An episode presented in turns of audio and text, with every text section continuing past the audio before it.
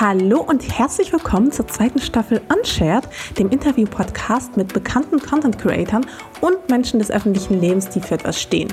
Ich bin Mascha, seit zehn Jahren bin ich als Bloggerin in der Branche unterwegs und spreche hier mit Freunden und Wegbegleitern über Geschichten, die in der perfekten Social-Media-Bubble oft untergehen. Es geht um persönliche Hintergründe, um wichtige Botschaften und nicht zuletzt um die Geschichte hinter der Story. Long time no here. Nach rund einem Monat Pause geht es heute endlich weiter mit der nächsten Folge. Ja, und tatsächlich äh, fällt es mir jetzt auch im weiteren Verlauf dieser Staffel immer schwerer, GästInnen zu finden, weil ich meine Podcasts ja am liebsten live und auch vor Ort aufnehme und natürlich auch nicht jede und jeder Interviews geben will und auch in Berlin ist. Ja, also ich denke mal, demnächst werde ich auch anfangen, mehr Influencerinnen aus anderen Regionen anzufragen. Aber ja, ich wollte euch diesbezüglich jedenfalls schon mal einen kleinen Einblick geben, warum es in letzter Zeit ein bisschen, ja, holprig und unregelmäßig war und wahrscheinlich auch in naher Zukunft auch erstmal so sein wird. Wenn ihr also Vorschläge für Gäste und Gästinnen habt oder ja, vielleicht auch selbst Influencer seid und denkt, ihr passt ganz gut in dieses Format, schreibt mir doch gerne auf Instagram. Und eine Gästin, die ich allerdings schon länger auf dem Schirm habe und über die ich mich jetzt sehr, sehr freue, ist die Jana Heinisch. Sie ist Influencerin, sie ist Model, Kolumnistin und ebenfalls Podcasterin bei dem Podcast Neon Grau. Also den könnt ihr euch gerne im Anschluss anhören. Und ich weiß noch, als ich sie das erste Mal sah, war ich vollkommen fasziniert von ihrer Schönheit. Sie hat wirklich die perfekte Figur und diese Haare, absoluter Wahnsinn. Und je mehr ich mich aber mit ihr auch inhaltlich auseinandergesetzt habe, desto begeisterter war ich auch von ja, ihrer inhaltlichen Ausrichtung einfach. Sie hat wirklich eine wahnsinnige Energie. Sie macht gerade ihren Pilotenschein, auch darüber reden wir ganz viel. Sie ist handwerklich begabt, thematisiert immer wieder auf kluge Art und Weise Themen zu beispielsweise Gleichberechtigung und sie wirkt generell eher wie der unprätentiöse Kumpeltyp, mit dem man gern auch mal ein Bierchen trinkt und ja, der dir dann anschließend nochmal dabei hilft, das Regal an die Wand zu schrauben. Ihr merkt, ich finde sie richtig cool und ich glaube, das hat sich auch im Interview nochmal bestätigt. Also, lehnt euch zurück und viel Spaß bei der Folge. So, und ich fange mit äh, folgender Frage an und zwar einfach nur ganz schlicht, wie geht's dir? Gut heute. Mein Freund ist nämlich heute gekommen und dann geht es mir immer sehr gut. Der sitzt jetzt wahrscheinlich schön zu Hause auf dem Balkon und pennt. Und pennt? Ja. Er ist äh, dauermüde. Okay, warte mal, es ist 16 Uhr. Ich glaube, das ist so eine Sportlerkrankheit, so eine, so eine Leistungssportlerkrankheit. Wie lange habt ihr euch nicht gesehen? Ähm, ach, das ist gar nicht so lange her. Zuletzt haben wir uns gesehen am Wochenende. Ah ja, das geht ja. Ja, für unsere Verhältnisse ist das ganz gut. Ja, ich habe es schon mitbekommen. Ihr seht euch irgendwie gefühlt so alle zwei Wochen so ungefähr. Ja, normalerweise. Ja. Und dann nochmal hier so drei Wochen Trainingslager, da nochmal vier Wochen Florida. Und ich kann mich nicht entscheiden, ist das eher gut oder ist das eher schlecht? da, sind wir schon zwei. Das weiß ich auch nie so genau. Ich glaube, so auf lange Sicht betrachtet, wenn du eine lange Beziehung führst, kann das schön sein, dass man sich nicht jeden Tag so auf den Senkel geht. Also ich habe vor Jules auch eine Beziehung geführt, in der wir recht schnell zusammengezogen sind, drei Jahre zusammen gewohnt haben. Und manchmal hast du so einen Morgen, da wachst du auf und würdest einfach gerne alleine sein. Ich bin auch ein Mensch, der sehr gut alleine sein kann und der auch die Zeit braucht. Und ich habe schon Angst in Anführungsstrichen davor, dass sich das verändert, wenn wir irgendwann mal zusammenziehen, dass ich merke, wir gehen uns auf den Sack und man kann so nicht richtig sich voneinander entfernen. Andererseits nervt mich das aber auch momentan total, dass man eben nicht jeden Tag mit dem anderen ins Bett geht, dass man nicht Probleme persönlich immer besprechen kann, sondern dann irgendwie unfacetimed oder dann sagt man, ja, dann schiebe ich das aufs Wochenende. Also das ist ja so eine klassische problemorientierte Lösung. Man sagt, ey, nicht per, per, WhatsApp oder per Telefon, sondern persönlich. Aber was ist, wenn du einen akuten Fall hast und du mhm. willst nicht noch fünf Tage warten, bis du das Problem ansprichst? Okay. Also eigentlich wäre so, wenn er jetzt Schichtarbeiter wäre, wäre perfekt. ja, ach nee, ich will ihm jetzt nicht hier seine Berufung vorschreiben, aber ich bin total gespannt, was so im Spätsommer, also wir planen den Zusammenzug für dieses Jahr, ähm, was dann so auf bei, uns zukommt. Bei dir dann in die Wohnung oder? Genau, also das war auch so ein Ding. Ich habe am Anfang gesagt, mh, hm, vielleicht nicht unbedingt bei mir in die Wohnung, weil auch den Fehler in Anführungsstrichen habe ich in der Vergangenheit schon gemacht, dass ein Mann dann in meine Wohnung zieht und natürlich kann die Wohnung des einen nicht so richtig eine gemeinsame Wohnung sein, weil die ist ja so eingerichtet, wie ich das mag. So, ich mag einen Altbau, ich mag ein Hishishi und dies und das und er würde vielleicht eine Wohnung ganz anders aussuchen und ich möchte ihn da ja auch nicht so extrem eingrenzen, wobei Jules glücklicherweise ein Mensch ist, dem ist das gar nicht so wichtig. Also der hat so vier, fünf Sachen, die braucht er und der Rest, ja, mach du Mann. Und von daher habe ich dann irgendwann gesagt, Mensch, die Wohnung ist jetzt im Verhältnis zu anderen recht preiswert und wir haben schon echt Glück damit, sie ist groß. Weil was machen wir, wenn wir irgendwie feststellen nach einem halben Jahr, das klappt doch nicht mit dem Zusammenwohnen und sind dann in eine andere gemeinsame Wohnung gezogen, dann werde ich das halt voll bereuen, nicht wieder zurück in die Wohnung zu können. Und deswegen habe ich dann gesagt, naja, dann ziehen wir, wenn dann erstmal in die Wohnung, weil die ist groß genug. Und wenn wir dann irgendwie sagen nach einem Jahr, ey, komm jetzt noch mal gemeinsam in eine andere Bude, dann geht es auch immer noch. Ja, äh, halte ich auf jeden Fall für den sinnvolleren Weg. Also, also solltest du mal ausziehen wollen hier aus deiner Wohnung, sag Bescheid. Nee, also ich bin hier tatsächlich mal mit meinem Ex-Freund hingezogen, habe dann die Wohnung behalten und jetzt wohne ich hier mit meinem neuen Freund. Ja, gut und geregelt. er hat damit auch kein Problem und ich erst recht nicht. Ich weigere mich, diese Wohnung abzugeben. Ich verstehe das. Hat er dann viel hier reingebracht in die Wohnung? Ja, also das Regal hier zum Beispiel. Ach wow, guck mal, man kann, man kann schon einzelne Teile benennen. So, ach, da hinten steht so eins, ja, und hier vorne. Er beklagt sich ja ständig, dass ich ähm, zum Beispiel bei so Shootings oder sowas, für, ich hatte ja irgendwie für West Wing Shooting oder für fürs Couch Magazin, dann räume ich immer seine Sachen komplett weg. Also sein Teppich, seine, so seine Möbelstücke. Das kann ich also, verstehen, ja. das tut weh.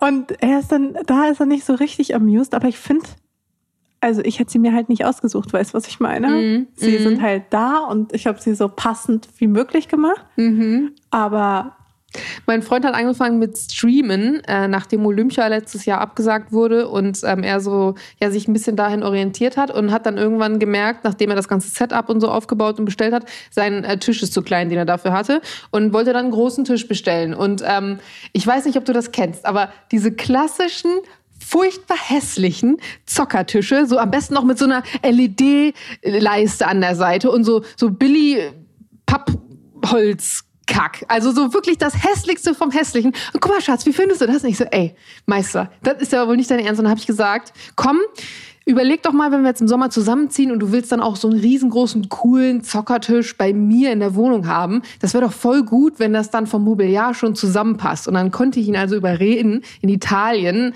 einen schönen großen Tisch zu bestellen, der also vom Holz auch zu meinem Holz okay, passt. Okay, warte mal kurze Verständnisfrage. Was ist ein Zockertisch? Naja, ein riesiger, so ein riesiger Tisch. Aber so wie ein Esstisch? Wo halt, nee, eher so ein Ecktisch, wo halt dann auch so drei Bildschirme drauf Ach, passen. Du Scheiße. Also so ein Riesending. Wirklich, und dass der Tisch kam und ich schwöre dir, ein Viertel des Wohnzimmers besteht aus diesem Tisch. Bei dem ist das mittlerweile so, weil der Fernseher so groß ist und dieser Zockertisch oh so breit. Oh Gott, mein ganz persönlicher Albtraum. Der Tisch ragt zur Hälfte in den Schlafzimmertürrahmen rein. Das heißt, wenn du ins Schlafzimmer willst, du musst halt, du kannst halt nicht quer durch die Tür, du musst dich halt so drehen, um an dem Fernseher vorbeizukommen. Es ist halt wirklich. Männer und ihre Hobbys, ne? Mhm. Einfach why. Mhm. Scheiße. Aber habt ihr jetzt einen gefunden, der einigermaßen okay ist? Ich finde den einigermaßen okay. Ich bin trotzdem gespannt, wenn der dann bei mir irgendwann in die Wohnung einziehen soll, wie das dann wird. Und dann aber auch mit dem Fernseher, mit dem Schlacht. Der Fernseher, das ist das Gute, ähm, passt viel besser in meine Wohnung als mein Fernseher, weil okay. der viel größer ist und meine, mein Wohnzimmer ist viel zu groß für meinen Fernseher. Der geht voll unter. Ich würde sagen, der hat so die Größe von deinem Fernseher. Aber mein Wohnzimmer ist auch viermal so groß wie dein Wohnzimmer ungefähr. Hm. Und dementsprechend ähm, ist es ganz gut. Okay. Der passt. Na gut. Dann, warum nicht gleich ein Beamer? Habe ich auch überlegt, eine Zeit lang. Mein Nachbar hat einen Beamer. Ich gehe mal rüber, wenn ich da irgendwas gucken will. Aber hm. ich finde, Beamer ist halt, also diese Wand wird dann so hässlich, weil diese ganze Wand einfach nur groß ist mit dieser Papiervorlage. Du kannst ja nicht jedes Bild direkt an die Wand werfen, sondern die meisten brauchen ja dann so einen hellen Hintergrund irgendwie noch. Kann man Papier. die einfach auf eine weiße Wand? Ich weiß nicht. Ist es gut von der Quali?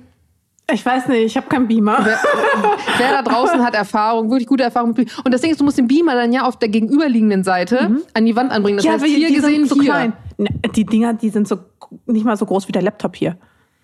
An der Wand, ich habe halt. Ist nur mal, würd, so würde ich vielleicht machen, aber ich habe das mal bei einer gesehen und da war ich richtig verliebt in diese Idee. Die hatte nämlich auch so ein riesen Wohnzimmer, ähm, auch nochmal mit noch höheren Decken und auch nochmal viel größer als das. Und die hatte nämlich so ein riesiges Sofa und einen riesigen Beamer und da lief einfach so random so ein alter Film und das hatte Style. Ja. Nur das Problem ist, ich habe gerade schön meine Wohnzimmerwand gestrichen auf der gegenüberliegenden Seite und so wunderschöne Stuckleisten da angebracht und so zwei riesige Poster. Und wenn ich da jetzt einen Beamer ranklatsche, dann zerstöre ich mir ja meinen kompletten Ästhetik-Vibe. Ja, das verstehe ich, aber der kommt ja dann auch nicht an die Wand, sondern, okay, also ich will jetzt keine Einrichtungstipps geben, aber der kommt ja dann eher auf so einen kleinen Beistelltisch oder was weiß ich, Magazinstapel Ah. neben das äh, Sofa. Und das funktioniert. Also, hm. Affiliate-Link. Ich, muss mal- ich werde mal gucken nachher. Ich dachte mal, der muss tatsächlich an die Wand. nee, ich glaube, du hast halt auch so diese hässlichen 90er-Jahre-Beamer im Kopf, weißt du, die im Kino hängen. Ja, genau solche. Solche hässlichen Teile. Ja. So aus der Schule früher noch, die nie funktioniert haben. Weißt du, ja, der. Beamer ist leider heute kaputt. Ja. Genau. Ja. Aber ich glaube, auch hier in dem Bereich gab es einen technischen Fortschritt. Okay, ich ich will dafür meine Hand nicht ins Feuer legen. Es ist nur eine Vermutung. Eine waghalsige. Aber ich würde sie trotzdem machen. Ich, ich werde mal, ich werd mal googeln. Das ist das, was ich heute aus diesem Talk mitnehme. Punkt eins, ein Beamer.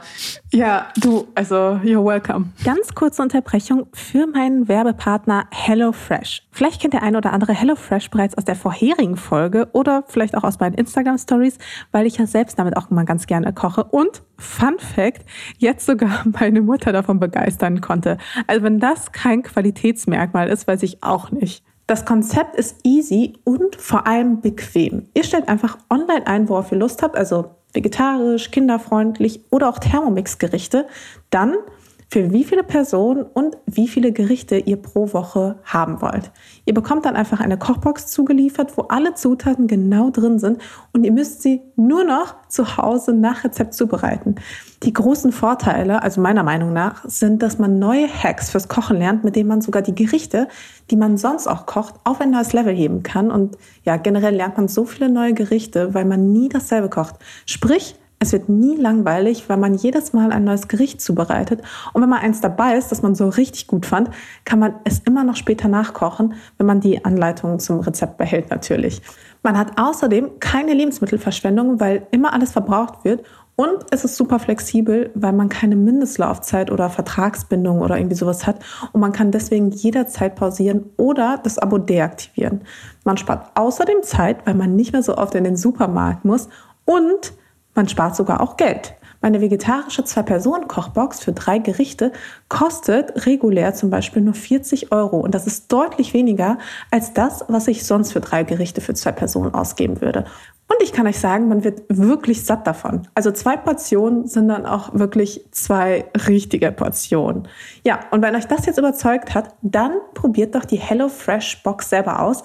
Mit dem Code UNSHARED21 habt ihr nämlich nichts zu verlieren und bekommt insgesamt 50 Euro Rabatt. Also 25 Euro auf die erste Box, 15 Euro auf die zweite Box und 5 Euro jeweils auf die dritte und vierte Box. Ihr findet alle Infos, also den Rabattcode, den Link etc.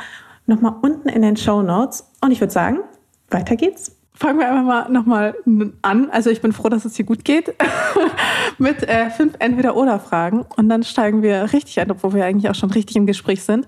Und zwar, das frage ich mich bei dir wirklich, eher kontrolliert oder eher impulsiv? Boah, das frage ich mich auch.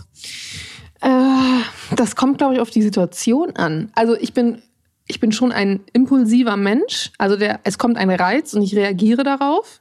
Ich habe aber auch gelernt, ich hatte erst heute wieder die Situation, nicht aus einer Emotion heraus immer zu agieren, sondern manchmal auch kurz eine halbe Stunde zu warten und sich selber runterzufahren. Weil Eine halbe Stunde. Ja, also das kann man sich praktisch so vorstellen. Ich habe mich heute extrem aufgeregt.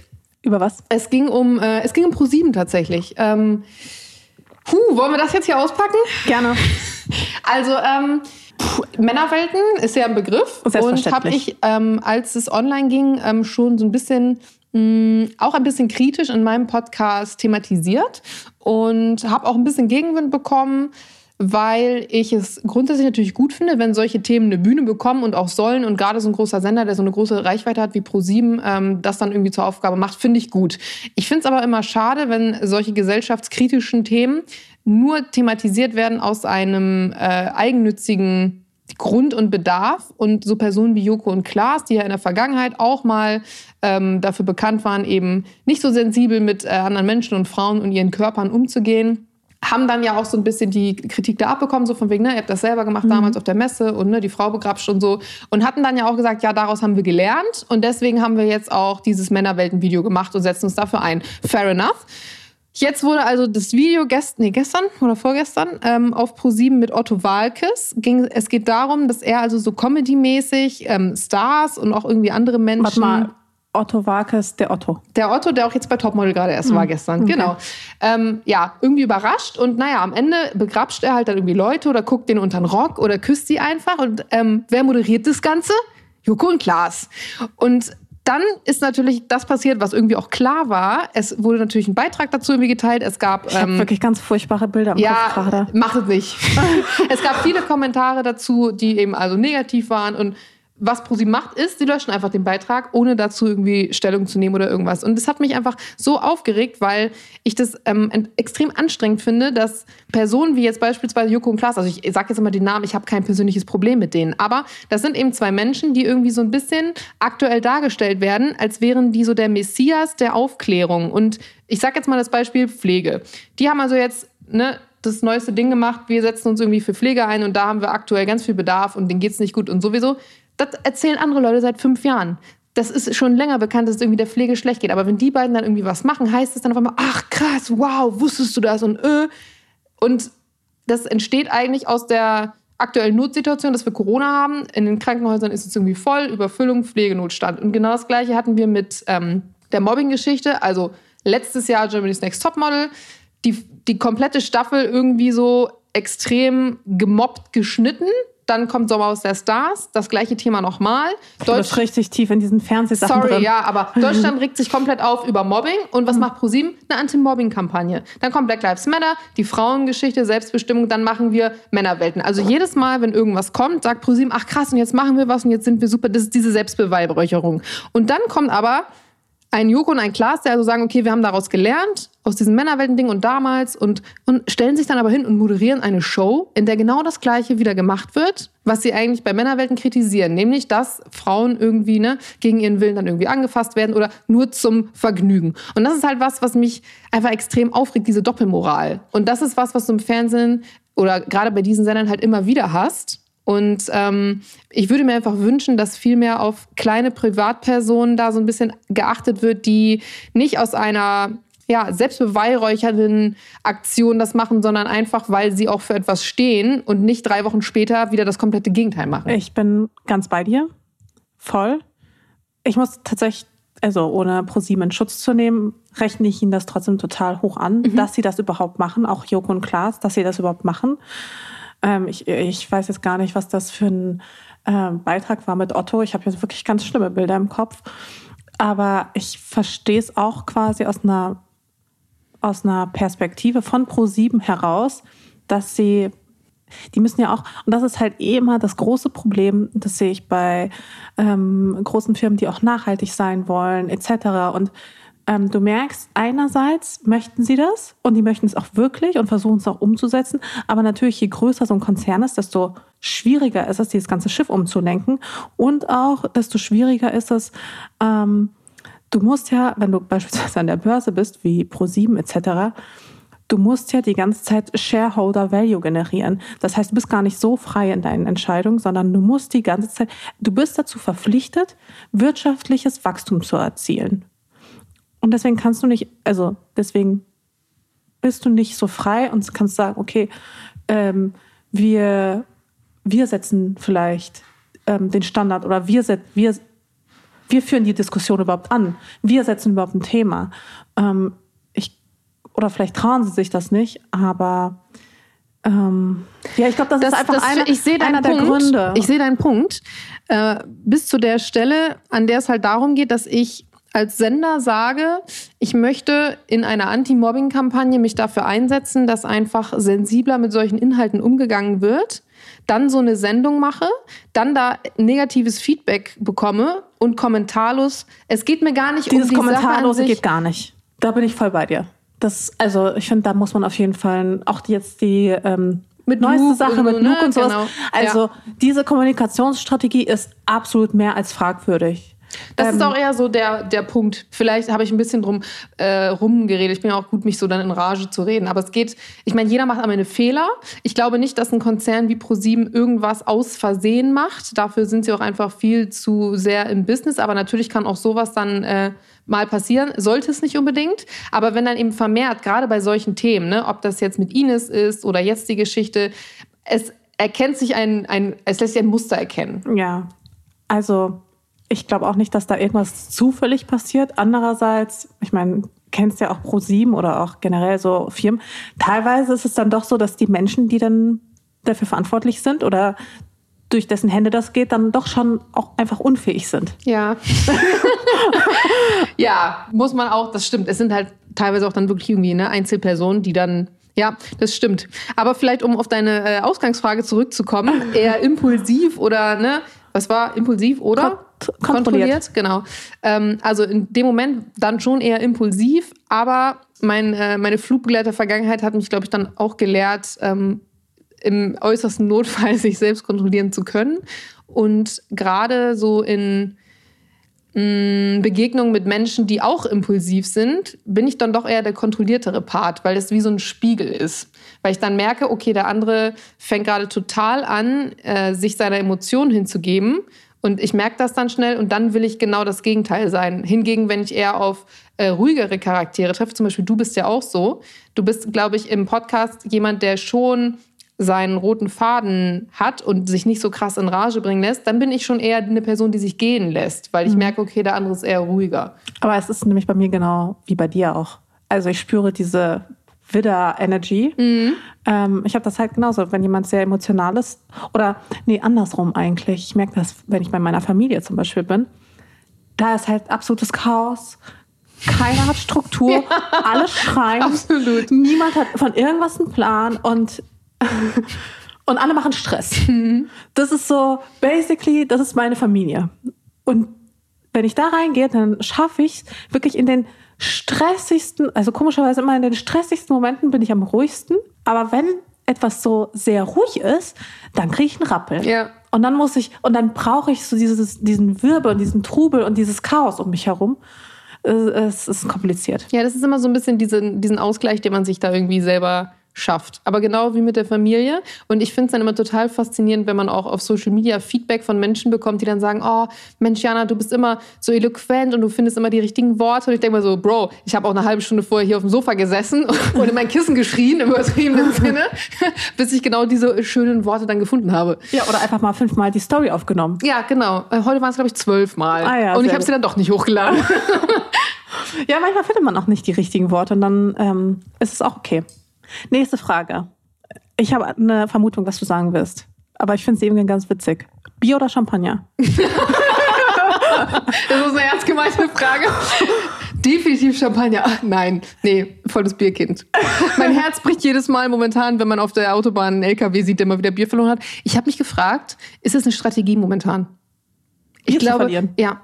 Momentan ist es ja wirklich so, dass die ganzen Firmen so viel produzieren und ich kann mir vorstellen, also ich stelle mal die These in den Raum, wenn ein LKW mit einer Bierladung irgendwie einen Unfall baut, übernimmt das eine Versicherung, weil es ist ja ein Unternehmensding. Und die ganzen Brauereien aktuell haben ja einfach das Problem von viel zu viel Produkt. Also schmeißen sie die Hälfte einfach auf die Autobahnen und dieser Verdien, also dieser Verdienstausfall wird bezahlt. Ich weiß nicht, aber Okay. es häuft sich total seit Corona. Überall siehst du irgendwelche Transporter, die Bier verlieren. Pass auf, ich setze mir jetzt auch den Aluhut auf und wirf noch eine weitere These in den Raum. Und dann machen sie damit auch noch Marketing. Wer weiß. Ich meine, das ist kostenlose Werbung, Ja. wenn dann die Zeitung darüber schreibt, dass Ist schon so. wieder ein Bierunfall gab. Wobei, die schreiben, glaube ich, nicht immer den Biernamen. Ich glaube, die schreiben dann nur verliert Bier. Und ich glaube, da steht nicht äh, Jefer Becks oder Sterni. Ah, okay. Apropos, wie ist es denn bei dir mit Bier? Äh, ich bin kein Bierkennt. Also müsste ich mich entscheiden, ich würde Champagner wählen tatsächlich. Ich bin ja im Pott aufgewachsen. Das heißt, also da ist halt sehr viel Bier, aber fand ich noch nie geil. Das einzige Bier, was ich gut fand in meinem Leben, ich finde, das schmeckt einfach scheiße. Es tut mir leid, it is what it is. Äh, Ich hab's gesagt. Okay, ich judge dich später. Ähm, das einzige Bier, was ich machte, war Kölsch, was halt, wie alle sagen, nach Pferdepisse schmeckt. Aber es ist Oh, das für ist mich schon hart. okay. Deswegen, also, ich bin du trinkst bestimmt so, dann so Altbierbowle und sowas. So mit so ich Erdbeeren trinke drin, oder? eh, gar nichts davon. Ich trinke Wein. Okay. Ich habe wirklich eine ganz stronge Connection zu Wein. Und ich muss wirklich sagen, also es, seit Corona ist das auch wirklich nochmal verstärkt worden. Also ich arbeite wirklich an meinem professionellen ähm, Alkoholkonsum. Ja, also auch da, es gibt ja auch Weinkenner. Ich bilde mich gerade selber zu einer aus. Wirklich. Indem du einfach zu Hause sagst, so, heute nehmen wir die Flasche, morgen die, dann wieder eine andere? Oder machst du wirklich so, so Schulungen und sowas? Nein, keine Schulung. Okay, also äh, verstehe. Autodidaktische ähm, Weiterbildung im Thema Wein. Das ist gut. Wein ist bei mir äh, personenabhängig. Ich habe total, ich habe Kumpels, also eher mä- männlich bezogen, tatsächlich, mit denen ich äh, gut eine Flasche Wein auf dem Balkon trinken kann oder zwei oder drei. Wobei, na, drei, das erlebe ich, glaube ich, nicht. Das vertrage ich nicht so gut. Aber ansonsten ähm, klassischer, klassischer Biergänger. Und es hat zum Beispiel auch mit meinem Kumpel-Nachbarn so, so eine, ja, abends irgendwie 20 Uhr so mal eben an Späti an die Ecke und mal eben auf ein Bier und mal kurz den Tag bequatschen oder so vor Prüfungen oder so. Abends einmal der Gang um den Kiez, also einmal rüber zum Späti, eine Pulle Bier und dann einmal so ums Haus rum. Mal kurz, ah, Prüfungsstress, okay, nee, wird alles gut, ich bin gut vorbereitet und dann ist gut. Aber das, ähm, gut, kann man auch eine Flasche Wein, ist aber mir egal. Next, Pferd oder Katze? Boah, der ist mies. Ähm, Katze. Einfach aus dem Grund, Obwohl ihr so einen Grand Prix-Hengster bei euch habt. das war ja auch reiner Zufall, ne?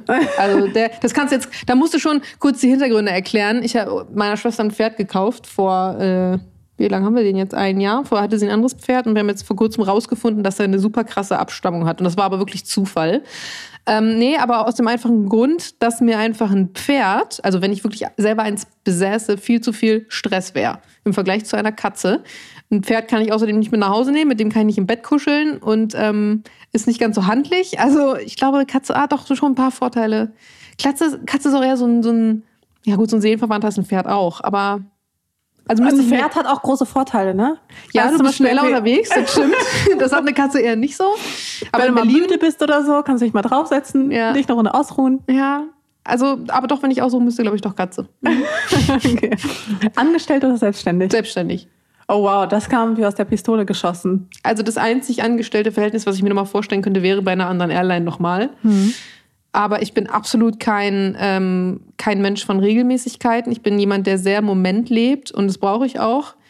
Und diese Abhängigkeit von einem bestehenden System, in dem ich nur ein Teil bin und in dem nicht ich das ganze System bin, würde mir unglaublich schwer fallen. Ähm, das war beim Fliegen möglich, weil ich eine kabinenleitende Position inne hatte. Das heißt, ich hatte ein paar Angestellte unter mir und ich konnte trotzdem meinen Tagesablauf, also es gab natürlich feste Strukturen, aber ich konnte den irgendwie so gestalten, wie ich das irgendwie in dem Moment für richtig empfunden habe. Und dadurch, dass du beim Fliegen nie weißt, wo du am Ende des Tages landest, weil immer irgendwas dazwischen kommen kann, Warte mal, du weißt nicht, wo du landest? Na, du weißt es schon, aber es kann halt, du gehst ja immer davon an, also sagen wir es mal so, als Flugbegleiter packst du deine Tasche halt immer noch mal für einen Tag mehr, weil Ah, es okay. immer sein kann, dass du irgendwie aus technischen Mängeln, warum auch immer, ne, ach, jetzt müssen wir noch mal dahin und oh, keine Ahnung, wir haben hier ein kleines Problemchen, ach, da muss noch ein Kollege kommen und dann können wir doch nicht zurückfliegen, weil Flugzeit überschritten, wir bleiben heute mal in Münster oder Türkei oder was weiß ich. Und man wusste halt nie so richtig, Okay, bin ich aber man pünktlich zu landet Hause. schon man landet schon da, wo man da, man- landet, ja. okay, okay, gut. Missverständlich ausgedrückt, ja. Genau, aber ähm, ansonsten kann ich mir nicht vorstellen, fest irgendwo zu arbeiten. Ja, weil ehrlich gesagt, das hat mich gerade. Du warst ja bei Germania und ich war so, Moment, ach, deswegen sind sie insolvent gegangen. Die sind einfach woanders hingegangen, als sie sollten. Nee, das war nicht der Grund. Oh je. 100 Punkt? Nee, ja, doch schon. Also heute, witzig, dass du es heute sagst. Ich habe heute Morgen in der Story noch drüber geredet, dass mir das extrem fehlt. Ähm, am Anfang, als die Insolvenz war und ich mich dann dafür entschieden habe, okay, voll auf die Selbstständigkeit, habe ich eine Zeit lang überlegt, ob ich einfach noch nebenbei für Lau bei irgendeiner Airline arbeite. Ob ich denen sage, ey Leute, ihr braucht mich gar nicht bezahlen. Ich verdiene äh, mit meiner Selbstständigkeit Geld. Ich mache das einfach nur so aus Spaß. Aber das lässt sich halt auch schwer verbinden dann mit einem ähm, festen Job. Aber mein Herz trauert da schon sehr hinterher. Das ist eine Dynamik, die kann man nur nachfühlen, wenn man es, glaube ich, selber mal gemacht hat. Krass. Ja. Ähm, schreiben oder sprechen? Oh, sprechen. Ich schreibe ja auch, Deswegen frage ich. Mm, aber beim Schreiben ist es manchmal so, wenn du keinen guten Vibe hast, dann hast du also so eine klassische, diese klassische Schreibblockade. Und das habe ich beim Sprechen eher nicht. Und äh, wenn ich das habe, dann bin ich meistens in Gesellschaft von Personen, wo ich auch einfach ganz gut schweigen kann. Und Schweigen beim Schreiben, also nicht schreiben, ist halt irgendwie nicht so passend. Nicht ähm, so produktiv. Ja. Deswegen doch eher sprechen. Okay. Sehr gut, dann haben wir es auch schon abgefrühstückt. Ja. Ging schneller als erwartet tatsächlich. Äh, so, dann kommen wir mal zum Hauptteil. Und ich habe mich richtig, vor allem bei der letzten Frage mit dem Schreiben oder Sprechen, habe ich mich total schwer getan, weil die meisten Influencerinnen, die haben vielleicht so zwei Rollen. Du hast, du bist Influencer, Model, Podcasterin, Kolumnistin und angehende Pilotin. Und ich war so, ja, okay, das kriege ich jetzt nicht in, einem, in einer Entweder-Oder-Frage, kriege ich irgendwie rein. Ja, ja. Und ich habe mich gefragt, was ist so aktuell jetzt ähm, deine Lieblingsrolle davon? Äh, wofür schlägt gerade dein Herz ganz besonders? Influencerin und Pilotin, würde ich sagen. Also Influencerin einfach aus dem Grund, weil es den größten Teil einnimmt. Und ich glaube, wenn da mein Herz mal nicht mehr an erster Stelle wäre, dann müsste ich grundlegend irgendwas hinterfragen. Weil es, so wie ich es zumindest mache, schon ein Job ist, den ich super gerne mache. Ähm, ich stoche halt auch extrem gerne in so Wunden rum, muss man sagen. Ähm, ich bin ja auch bekannt dafür, gerne mal so naja, Themen dann halt anzusprechen, die halt andere eher meiden würden, aus Angst vor der Resonanz, die irgendwie kommt. Und ich bin auch jemand, der gern gegen den Strom schwimmt. Habe aber auch gelernt in der Zeit, glaube ich, ähm, naja, lieber einmal mehr noch nachzulesen und sich Informationen einzuholen, als sofort wild drauf rumzuschießen, weil das geht eigentlich nie gut. Und das Pilotending ist halt einfach, ähm, ja, ich würde sagen, das, was für Jules der Sport ist, ist für mich das Fliegen. Also ich kann mir das gar nicht mehr so richtig vorstellen ohne. Und ich konnte ja das, das Fliegen auch so in diesem Pilotending nur verwirklichen, weil ich eben durch Social Media die Möglichkeit habe, auch mal so kurzfristig dann, ne, ich gehe jetzt fliegen, ich habe die finanziellen Mittel, die, den finanziellen Rückhalt, äh, das machen zu können. Und wenn ich jetzt nicht Pilotin. So ein Schein ist teuer, wa? Mhm. Also du zahlst, also es kommt darauf an, ob du es bei einer Flugschule machst oder in einer ähm, in einem Verein. Ah, Bei der Flugschule ist in der Regel teurer, einfach weil die mehr Materialien stellen mhm. auch, und die Unterrichtsinhalte und so. Aber du kannst schon auf jeden Fall mit so 12.000 bis 15.000 Euro rechnen, plus dann so Prüfungsgebühren und sowas. Und dann kommt es immer noch mal drauf an, wie bei der Fahrschule auch. Bist du schnell und lernst du schnell oder brauchst du ein bisschen länger? Und du bist ja auch immer noch so ein bisschen vom Wetter abhängig. Also ich hatte zum Beispiel vor meinem ersten Solo die Situation, dass ähm, bei dem Solo das so funktioniert, du musst mit deinem Hauptlehrer sozusagen drei Runden fliegen und dann fliegst du nochmal mit einem anderen Prüfer drei Runden und die müssen beide unabhängig voneinander sagen, okay, du bist bereit für deinen ersten Solo und das Wetter muss stimmen. Und ich hatte dann dreimal diese Situation und jedes Mal ist das Wetter halt schlecht geworden. Und du zahlst ja diese Landegebühr und diese Flüge trotzdem jedes Mal. Aber ich habe dann sozusagen zweimal ja umsonst gemacht. Verstehst du, was ich meine? Das ist ja scheiße. Ja, aber da kommst du halt nicht drum rum. Und ähm, deswegen, ich bin schon ein bisschen über den 15 mittlerweile. Ich muss mich jetzt ein bisschen. aber, nicht, aber nicht, weil du so schlecht bist, weil das nee, Wetter. Ja, weil das Wetter schlecht war. Ja, das Wetter das war schlecht. Das hat dir nicht in die Karten gespielt. Ist einfach so. Kann ja. man nicht ändern. Nein, ich habe ich hab bis jetzt gutes Feedback bekommen von meinen Lehrern. Ich hatte auch schon viele Lehrer. Wir hatten viel äh, Lehrerwechsel bei uns. Und alle haben immer gesagt, ich bin ein, ein praktischer Typ. Also bin ich auch. Ähm, ich habe auch deutlich mehr Brammel vor den Theorieprüfungen als vor den praktischen. Da mache ich mir so gar keine Sorgen. War aber schon immer so mit allem. Und ähm, das einfach machen rettet mich meistens. Und bei der Theorie ist es halt wirklich so dieses Bulimie-Lernen ja auch teilweise. Das hast du halt genauso beim Pilotenschein. Also so 30 Prozent elementares Wissen, 30 Prozent good to know und 30 Prozent ist einfach so, wo du denkst, das brauche ich halt nie wieder. Und bei sowas tue ich mir halt extrem schwer, weil ich dann immer hinterfrage, ist das jetzt wirklich wichtig? Muss ich das wirklich wissen? Und warum muss ich mir das jetzt antun und das lernen? Und dann steigere ich mich da gerne so rein in dieses, oh, das ist gerade alles so bescheuert, dass ich das jetzt lernen muss, das ist so unnötig. Und es macht ja dann auch keinen Spaß und dann bleibt es auch nicht hängen. Ja, es macht mir dann schon Spaß, weil ich halt das Ziel vor Augen habe, also okay. auf kurz oder lang. Okay. Also auch diese ganzen mathematischen Sachen. Ich habe äh, in meinem Mathe-Abitur null Punkte gehabt, muss man dazu sagen. Und so ein gewisses mathematisches Verständnis ist ja schon nicht schlecht, wenn man äh, Pilot ist. Aber jetzt muss ich mir das halt alles, ich muss mich halt da durchquälen, so Windvektoren berechnen und so ein Scheiß. Also du bist ja wirklich ja, du brauchst ein paar Formeln und ähm, ich weiß aber jetzt wofür. Und in der Schule war das immer so, man hat zwar später gesagt, du brauchst das mal im späteren Leben. Und ich habe tatsächlich auch letztens mit einem Dreisatz äh, berechnet, wie ich meine Spülmaschine in meiner Küchenzeile einbaue. Aber ansonsten brauchst du es eher nicht im normalen Alltag. Und, wow. Ja. Okay, verstehe ich. Aber mhm. wann, wann hast du denn, ich meine, es ist jetzt nicht so, dass man morgens aufwacht und sagt, ey, ich will jetzt Pilotin werden. Wann hast du den Entschluss für dich gefasst? Ich meine, irgendwo musst du ja dann diese Liebe zum Fliegen entwickelt haben und dann. hm? Also das, das Fliegen als Flugbegleiterin, das war ja mehr so eine fixe Idee. Also ich kam ja von der Uni und habe also gemerkt, okay, Uni, das ist jetzt irgendwie doch gar nicht hier so, wie ich mir das vorgestellt habe. Was hast du studiert? Lehramt, äh, Germanistik, Mathe und äh, Mathe. Kunst. Okay, gut, nein, ich. Don't ask. Ja, und ähm, genau, dann, das war ähm, so im zweiten Jahr, anderthalbsten Jahr, wo ich halt gemerkt habe, okay, nee, das ist irgendwie jetzt doch nicht so sehr theoretisch. Und ähm, ich glaube, ich wäre heute trotzdem happy als Lehrerin, so ist das nicht. Aber ähm, der ganze Weg dahin war irgendwie voll nicht meins. Mir fehlte das da auch extrem an äh, praktischen Inhalten irgendwie und ja. Äh, und dann ähm, meinte meine Mutter, glaube ich, irgendwie so, dann haben wir halt so gebrainstormt, so ja, wo geht der Weg hin und was kann man machen und mm, und dann sagte sie irgendwie so, ja, reisen und hö, hö, kannst ja Flugbegleiterin werden und ich weiß gar nicht mehr, wie das war. Ich habe mich dann einfach random da beworben mit so einem englischen Lebenslauf da irgendwie hingeschmiert, wurde dann eingeladen zum Assessment und ähm, ja, dann halbe, halbe Stunde später, als ich da raus war, hast du dann halt eine Zusage gehabt und ich wusste auch noch null, was auf mich zukommt. Ich dachte früher auch wirklich, Flugbegleiter würden echt nichts anderes machen, außer den ganzen Tag halt äh, Saft ausschenken und so. und die reisen halt. Also ich dachte wirklich, das ist der Job eines Flugbegleiters, den ganzen Tag nur Saft ausschenken. Okay, und, Und was genau als- ist der Job eines Flugbegleiters? Naja, in, in erster Linie die Sicherheit an Bord gewährleisten, das Ja. ist ja so, ne, dieser Slogan. Aber das, was du halt, also das Anstrengende am Tag, ist halt wirklich diese ganzen Sicherheitsprocedures irgendwie durchzuführen. Ne?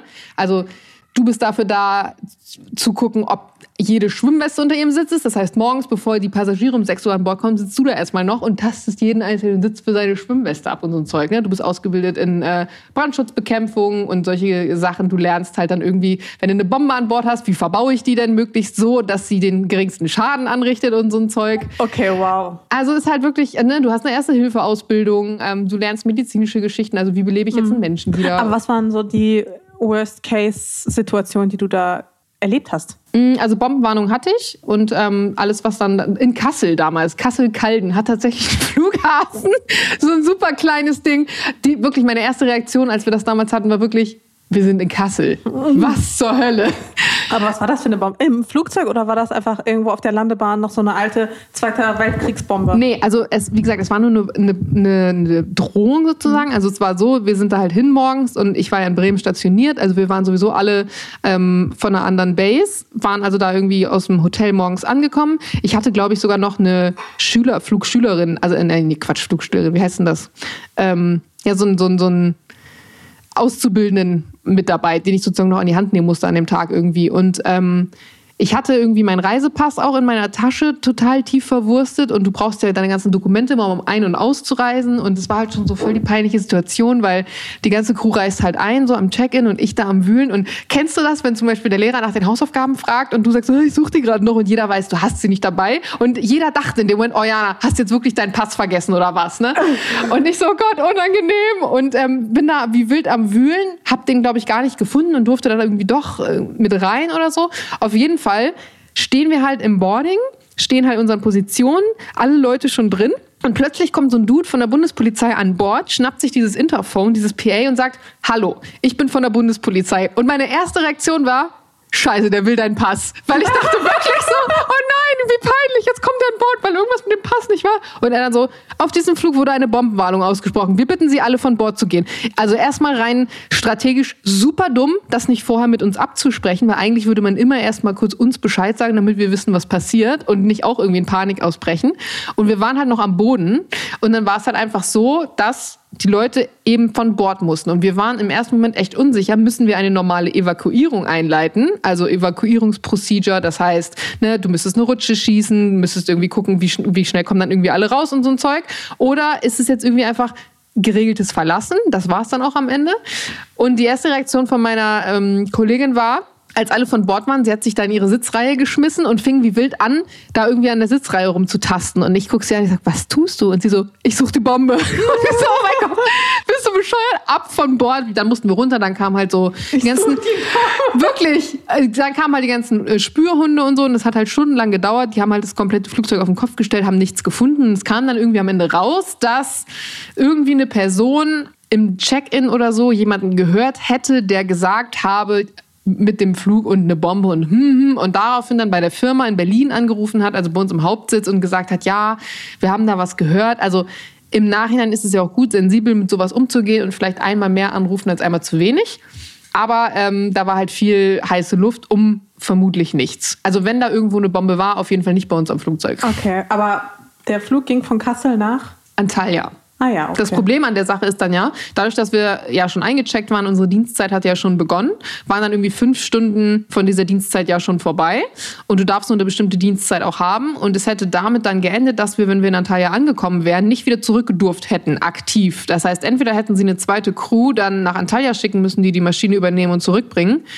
Ähm, und wir hätten dann da übernachten müssen. Zu der Zeit war aber gerade, was war denn da? Irgendeine Unruhe. Da gab es wieder irgendeine so Geschichte und wir hatten auch eine Kollegin dabei, die wollte dann nicht übernachten und dann ähm, gab es so einen Kapitänsentscheid, nennt sich das. Das heißt, wenn du dienstlich gesehen über deine aktive Flugzeit kommst, muss der Kapitän jedes einzelne Crewmitglied fragen, fühlst du dich dazu in der Lage, jetzt noch aktiv den Flug zurückzuführen und du musst den mit Ja beantworten. Also du musst dich aktiv dafür aussprechen, dass du also über deine Dienstzeit gehst und dann äh, darfst du zurück. Und dann haben wir das so gemacht, dass wir dann trotzdem, also wir waren dann am Ende, ich weiß nicht mehr, 23 Stunden oder so, hatten wir dann, also war schon lang, mit da noch an bleiben und das ist halt das, was ich meinte, von man weiß nie, wo man rauskommt von mhm. vorhin, weil es hätte halt auch sein können, wenn die eine Kollegin gesagt hätte, doch, wir bleiben da, dass wir über Nacht dann dort geblieben wären. Okay. Und wir waren ja eigentlich ne, von Bremen nach Kassel. Wir dachten halt eigentlich abends, man landet dann wieder irgendwie zu Hause in Bremen und dann irgendwie ja. doch nicht. Und ähm, ja, das Ach, ist krass. Also voll der spannende Insight auf jeden Fall ich bin da gerade voll am Verarbeiten irgendwie mit der Bombenwarnung. Ich habe mich da jetzt so voll so reingefühlt irgendwie in diese ganze Geschichte.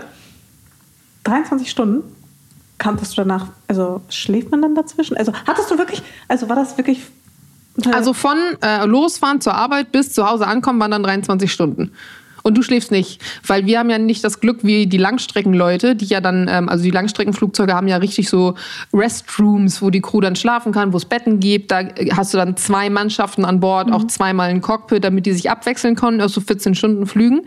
Aber ähm, bei Mittelstrecke, wie wir das fliegen, ist es halt nicht geplant, dass du irgendwie zwischendurch pennst, weil bei Mittelstrecke ist dann halt irgendwie ein Leck, also ein von A nach mhm. B fliegen, ist halt so fünf bis sechs Stunden das längste.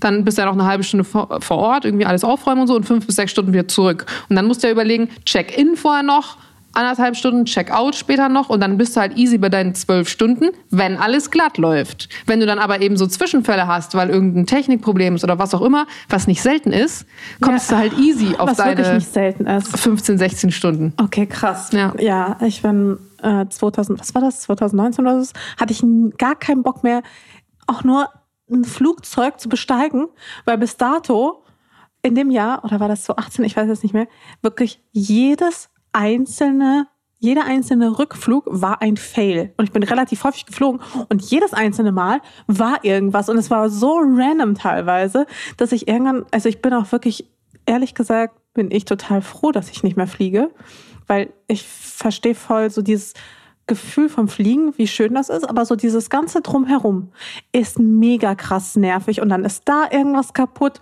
und hier kommt irgendwas nicht an und man weiß halt auch nie, kommt der Flug jetzt, kommt der Flug nicht, komme ich heute nach Hause, komme ich heute nicht nach Hause, ah ja, jetzt hat das Auto hinter dem Flugzeug eine Panne und deswegen können wir mit dem Flugzeug nicht ausparken und so eine Scheiße. Ja, ähm, überleg mal, wie nervig du das findest und du fliegst vielleicht, wenn es hochkommt, zwölfmal im Jahr oder so und überleg mal, wenn du den Job jeden Tag machst, das kommt dir zum Hals raus und es sind immer dieselben Dinger, die nicht laufen und nicht funktionieren und ähm, du kannst halt gewisse Sachen auch irgendwann nicht mehr hören, aber du musst es halt und das ist wirklich eine Sache, die mich genervt hat an dem Job, so ja, Procedures, die oder? nicht funktionieren, genau. Und natürlich hat keiner Verständnis, weil das ist halt auch einfach dein Job, dann freundlich zu sein. Und also das, der Klassiker bei uns war wirklich immer, wir hatten so extra Sitze mit großem Sitzabstand. Und die gab es dann irgendwie entweder sechs oder dreimal an Bord oder neunmal.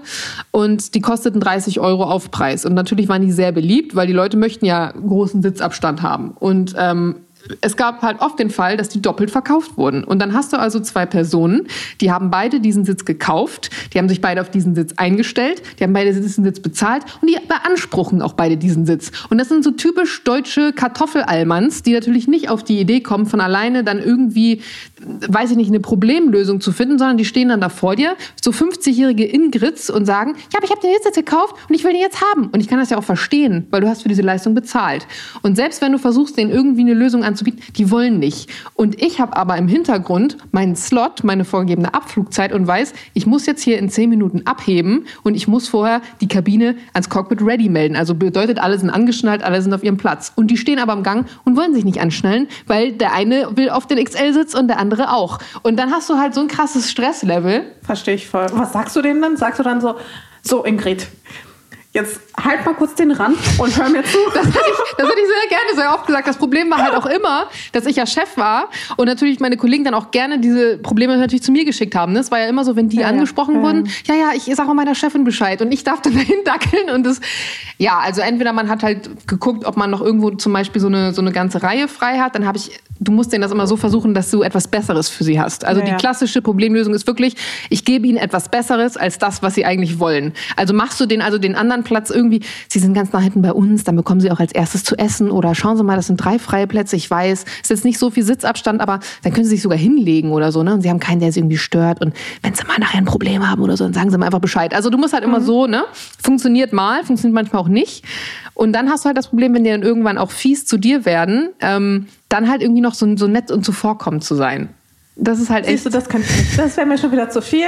Ich bin nicht bekannt dafür, dass ich mich da noch groß zusammenreißen kann. Ja, ähm, das, das, aber das lernt man dann. Das lernt man und manchmal, irgendwann ist es halt auch so, wenn du eine gewisse Erfahrung hast und vielleicht auch, ich sag mal, ein, ein Standing, soweit man ein Standing haben kann, dann darfst du dir auch mal was rausnehmen. Also, ne, ich war dann, das hätte ich mich jetzt nicht an meinem ersten Tag als Senior vielleicht getraut, aber später dann irgendwie nach anderthalb Jahren habe ich dann auch mal gesagt, so, Sie können sich das jetzt aussuchen, entweder setzen sich jetzt hier hin und wir kommen los oder wir stehen hier jetzt alle noch wegen Ihnen eine Stunde und verpassen den Slot, ist jetzt Ihre Entscheidung. Habe ich dann, ne, und dann meistens, wenn du dann so ein bisschen angespannt bist, man merken die das auch. Dann musst du so ein bisschen so die Bossbisch raushängen lassen. Oder du drohst mit dem Cockpit, das funktioniert eigentlich auch irgendwie immer. Ich sag dem Kapitän Bescheid, wenn sie sich jetzt nicht hinsetzen.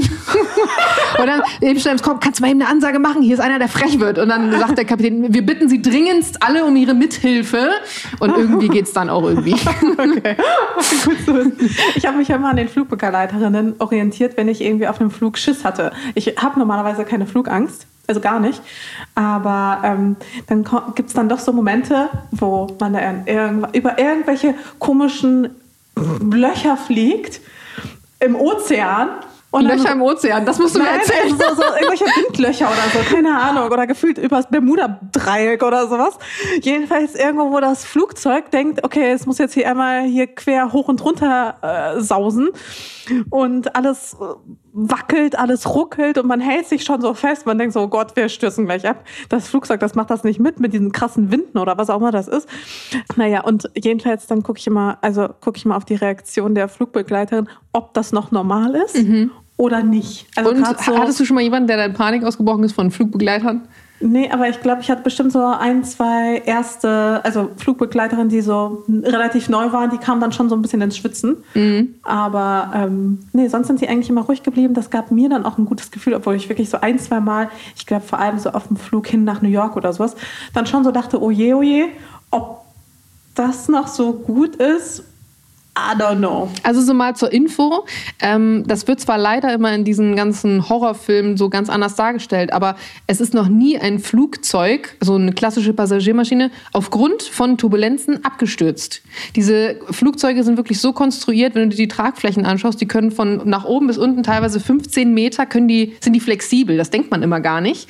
Aber so Turbulenzen haben eigentlich wenig Auswirkungen auf ein Flugzeug an sich. Wenn das jetzt irgendwie dann geht mit Technikausfall oder sowas, dann ist es was anderes. Aber ähm, Turbulenzen an sich, du hast es gerade so süß als äh, Windlöcher beschrieben, sind ja, haben drei Gründe. Also entweder du hast warme und kalte Luft prallt aufeinander, ne, gibt eine Unruhe.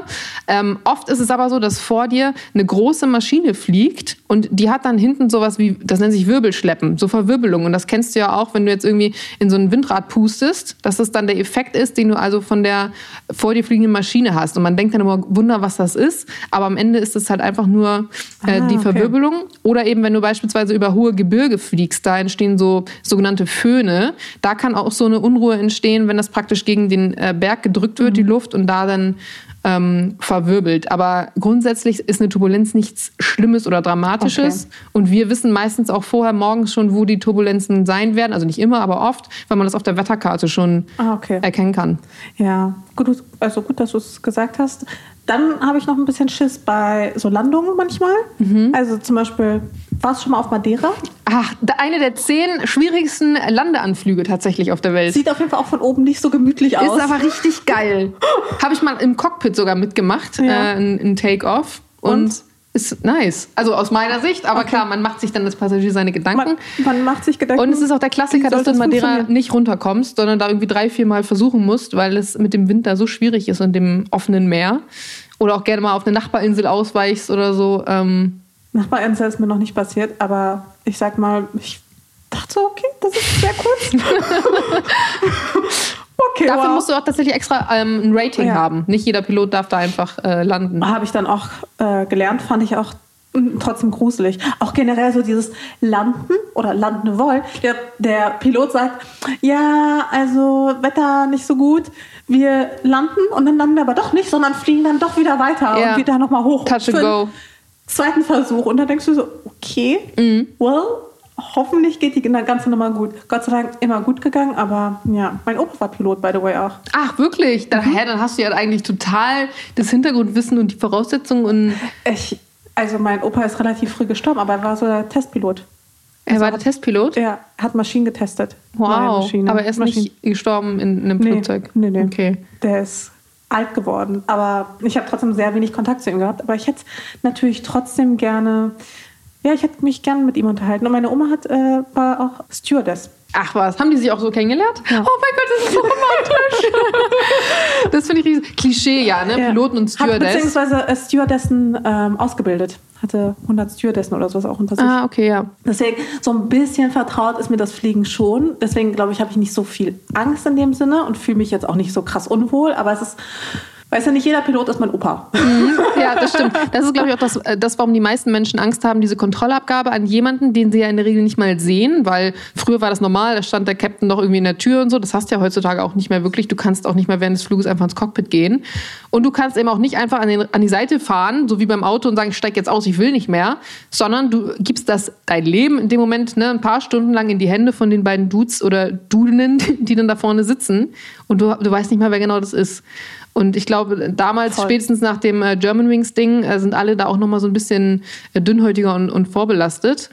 Und ich fand das immer gut, wenn äh, unser Captain gesagt hat, oh, ich komme mal eben raus oder ich stelle mich mal eben mit an den Eingang, einfach damit die Leute auch vielleicht sein Gesicht oder ihr Gesicht gesehen haben und äh, wissen, okay, das ist jetzt der, der mich heute in Urlaub fliegt. Ich war auch jedes Mal positiv erfreut, wenn ich gesehen habe, dass es eine Pilotin ist. Ja. War ich mal so, oh ja, cool. Ja. Habe ich mich tatsächlich auch komischerweise schon auch wohler gefühlt. Bei Frauen? Mhm. Ich fühle mich total wohl, wenn ich weiß, da fliegt eine Frau. Ähm, Habe ich auch oft bekommen, das Feedback, weil ähm, mir oft gesagt wurde, also auch von mhm. Leuten, die zum Beispiel zu einer Zeit geflogen sind, als man noch ins Cockpit durfte, dass sie die Erfahrung gemacht haben, dass die Männer immer so ein bisschen ihre Show da abziehen. So, ah, guck mal, hab, wir haben jetzt hier Besuch im Cockpit, ah, guck mal, wie krass und hier die ganzen Knöpfe und du dann denkst so, Junge, du musst aber nebenbei schon gerade noch die Maschine fliegen.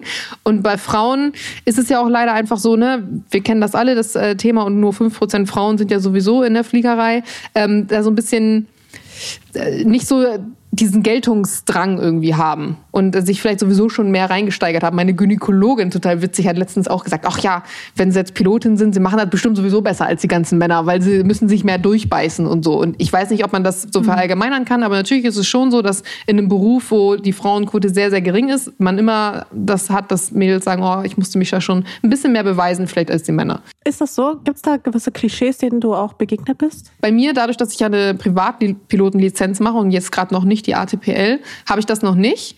Ähm, dieser klassische Spruch ist ja, wenn Gott gewollt hätte, dass Frauen fliegen, wäre der Himmel rosa. Gibt schon einige, die sich wow. das äh, anhören dürfen, aber wird auch besser. Also. Okay. Ja. Okay, wow. ähm, Habe ich glücklicherweise noch nie gehört. Halte ich auch sehr, sehr wenig von. Ciao.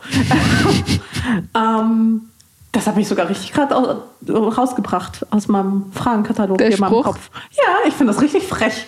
Mhm. da merke ich dann, wie ich dann direkt aggro werde, wenn ich sowas höre. Es ist auch total spannend, wenn man sich so mal die Geschichte der Fliegerei anguckt und so der ersten ähm, Pionierinnen in der Zeit. Und es gab beispielsweise mal eine, die hat ähm, dann Lufthansa verklagt, weil am Anfang war das noch so, dass äh, keine Airline ähm, Frauen eingestellt hat, weil das war einfach so. Und dann hat sie also gesagt, wieso denn nicht? Und ich kann das auch.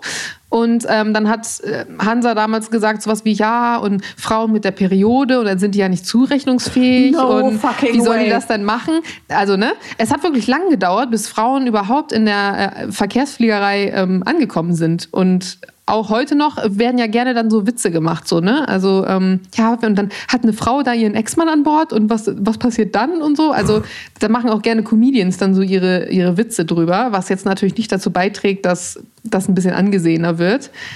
Ja, aber dann gibt es so Leute wie mich, die posten da viel drüber und zeigen dann, ey, wir kriegen das auch hin.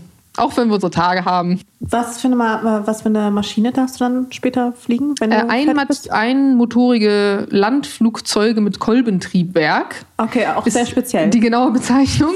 Das heißt sowas wie Cessna, Robin, diese kleinen Maschinen. Und du kannst dann auch mit dem Schein ein sogenanntes Wie Type viele Rating. Personen passen in so eine kleine Maschine? Sind das diese, sind das diese ähm, kleinen Minimaschinen, die dann diese- zum Beispiel glaub, von Berlin denkst- nach, weiß ich nicht, Warschau oder sowas fliegen? Diese mit dem Propeller? Genau, wir haben einen Propeller. Gibt es. Ähm, du, du, es gibt zweisitzrige, es gibt viersitzige, es gibt auch welche mit sechs Sitzen. Das Ah, okay, kommt drauf an. Größer. Genau. Äh, doch kleiner, meine ich, sorry. Genau. Ähm, und Jets, also das sind zum Beispiel die, die dann ähm, die ganzen Reichen irgendwie buchen und sagen, ich fliege mal eben nach Ibiza rüber mit meinem Privatpilot. Ähm, das kannst du auch fliegen mit einem Type-Rating extra. Da musst du nämlich eine Lizenz machen für Instrumentenflug. Das, was ich mache, ist der Sichtflug. Das bedeutet, ähm, ich bin zwar auch mit einem Transponder und so ganz normal verbunden mit dem Fluginformationsdienst und kann auch nachts fliegen, aber ähm, ich fliege eben auch nach Sicht. Und für die ähm, großen Jets, also kleinen Flugzeuge, aber großen Jets, brauchst du eben dann ein Type-Rating extra für den Jet. Und ähm, das geht auch mit der Lizenz, die ich habe. Das müsstest du aber extra machen. Aber jetzt sind wir hier schon sehr in der Ja, Flugtheorie. schon. Also Okay. das ist schon Ja, ähm, ja. Auch schon. vielleicht in einer anderen Folge. Ja, sehr gerne. ähm, kommen wir wieder zurück zu einem anderen Thema. Wie wäre es mit Modeln? Ja. Modeln. Wer guckt Wann alles? hast du damit denn aufgehört? Äh, Habe ich gar nicht aufgehört. Nicht aufgehört, Ähm, aber so Vollzeit aufgehört. Genau, ähm, hatte einen ganz einfachen Grund und zwar äh, das liebe Geld. Also es ist tatsächlich so, Social Media ist deutlich besser bezahlt als das Modeln. Und ähm, jeder würde, glaube ich, wenn er mehrere Berufe ausübt und am Tag irgendwie Summe X verdienen kann, immer natürlich, wenn er alles gerne mag, das wählen, wo er am meisten verdient. Und es ist definitiv Social Media.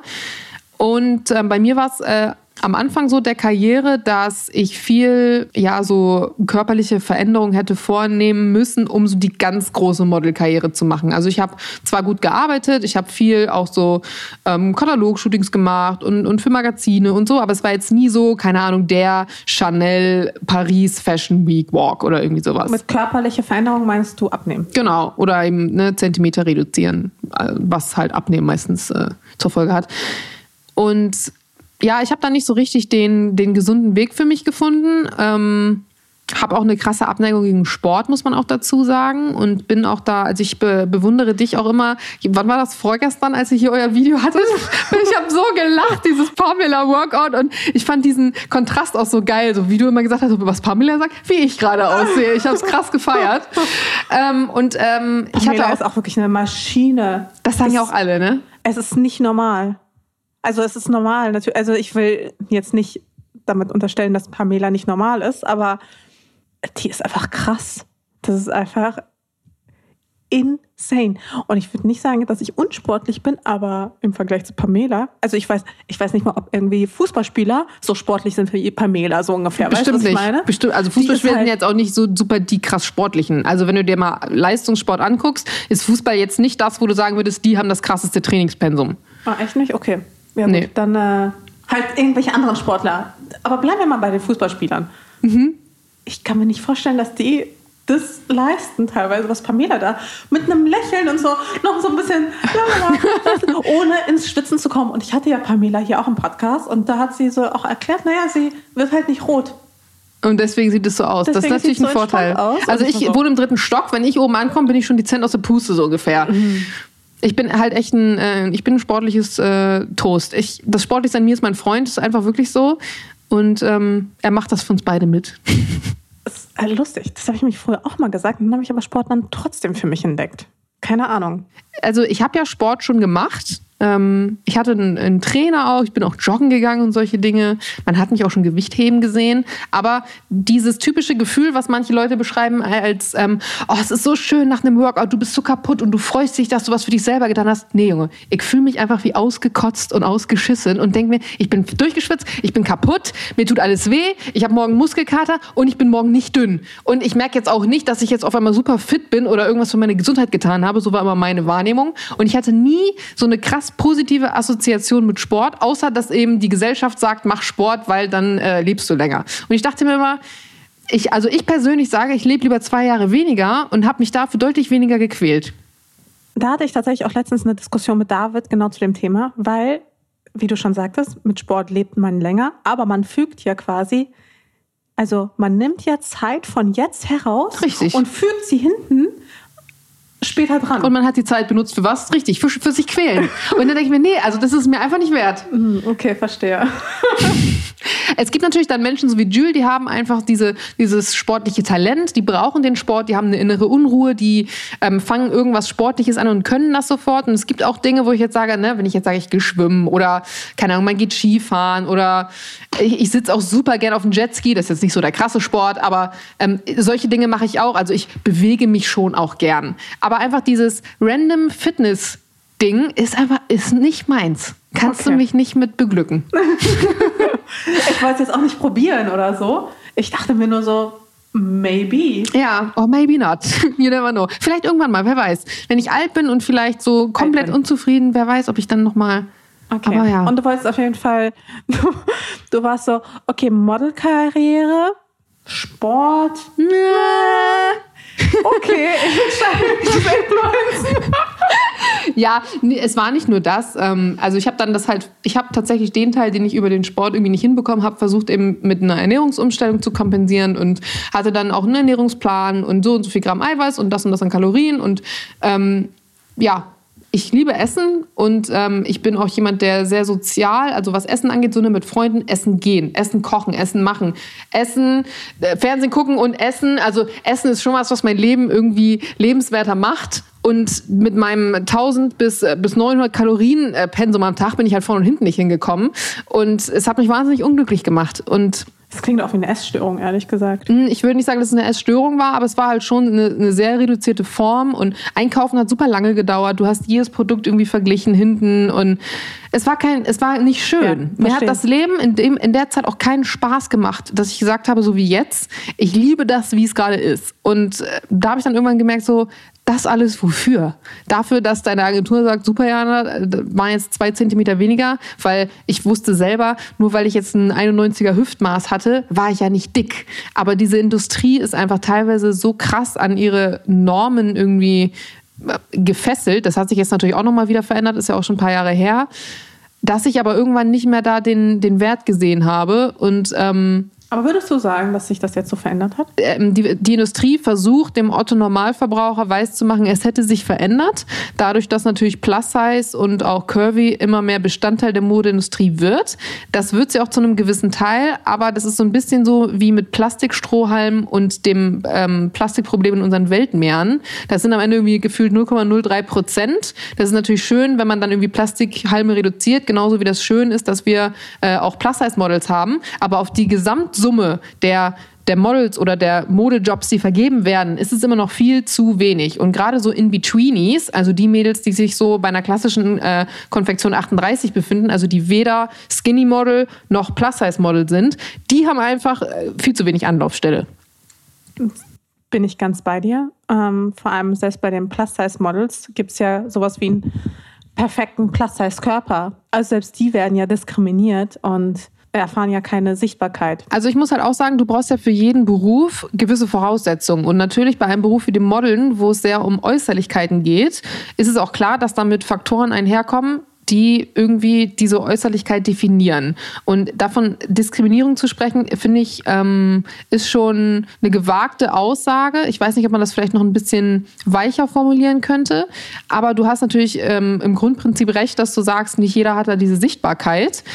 Die Frage ist halt, warum gibt es Models? Am Ende sind die ja dafür da, das Produkt des Designers oder der, Brand irgendwie zu präsentieren, dass es zu einer zu einem Kaufimpuls kommt. Und ein Kaufimpuls kommt meistens dann, wenn also jemand sagt, mein Geld ist mir wert, dieses Produkt, was ich irgendwie so attraktiv finde, zu kaufen. Und Attraktivität wiederum wird halt durch Schönheitsideale definiert. Und das Schönheitsideal, was wir halt noch haben, ist halt irgendwie schlank und lange Haare und ähm, ja, die perfekte Haut.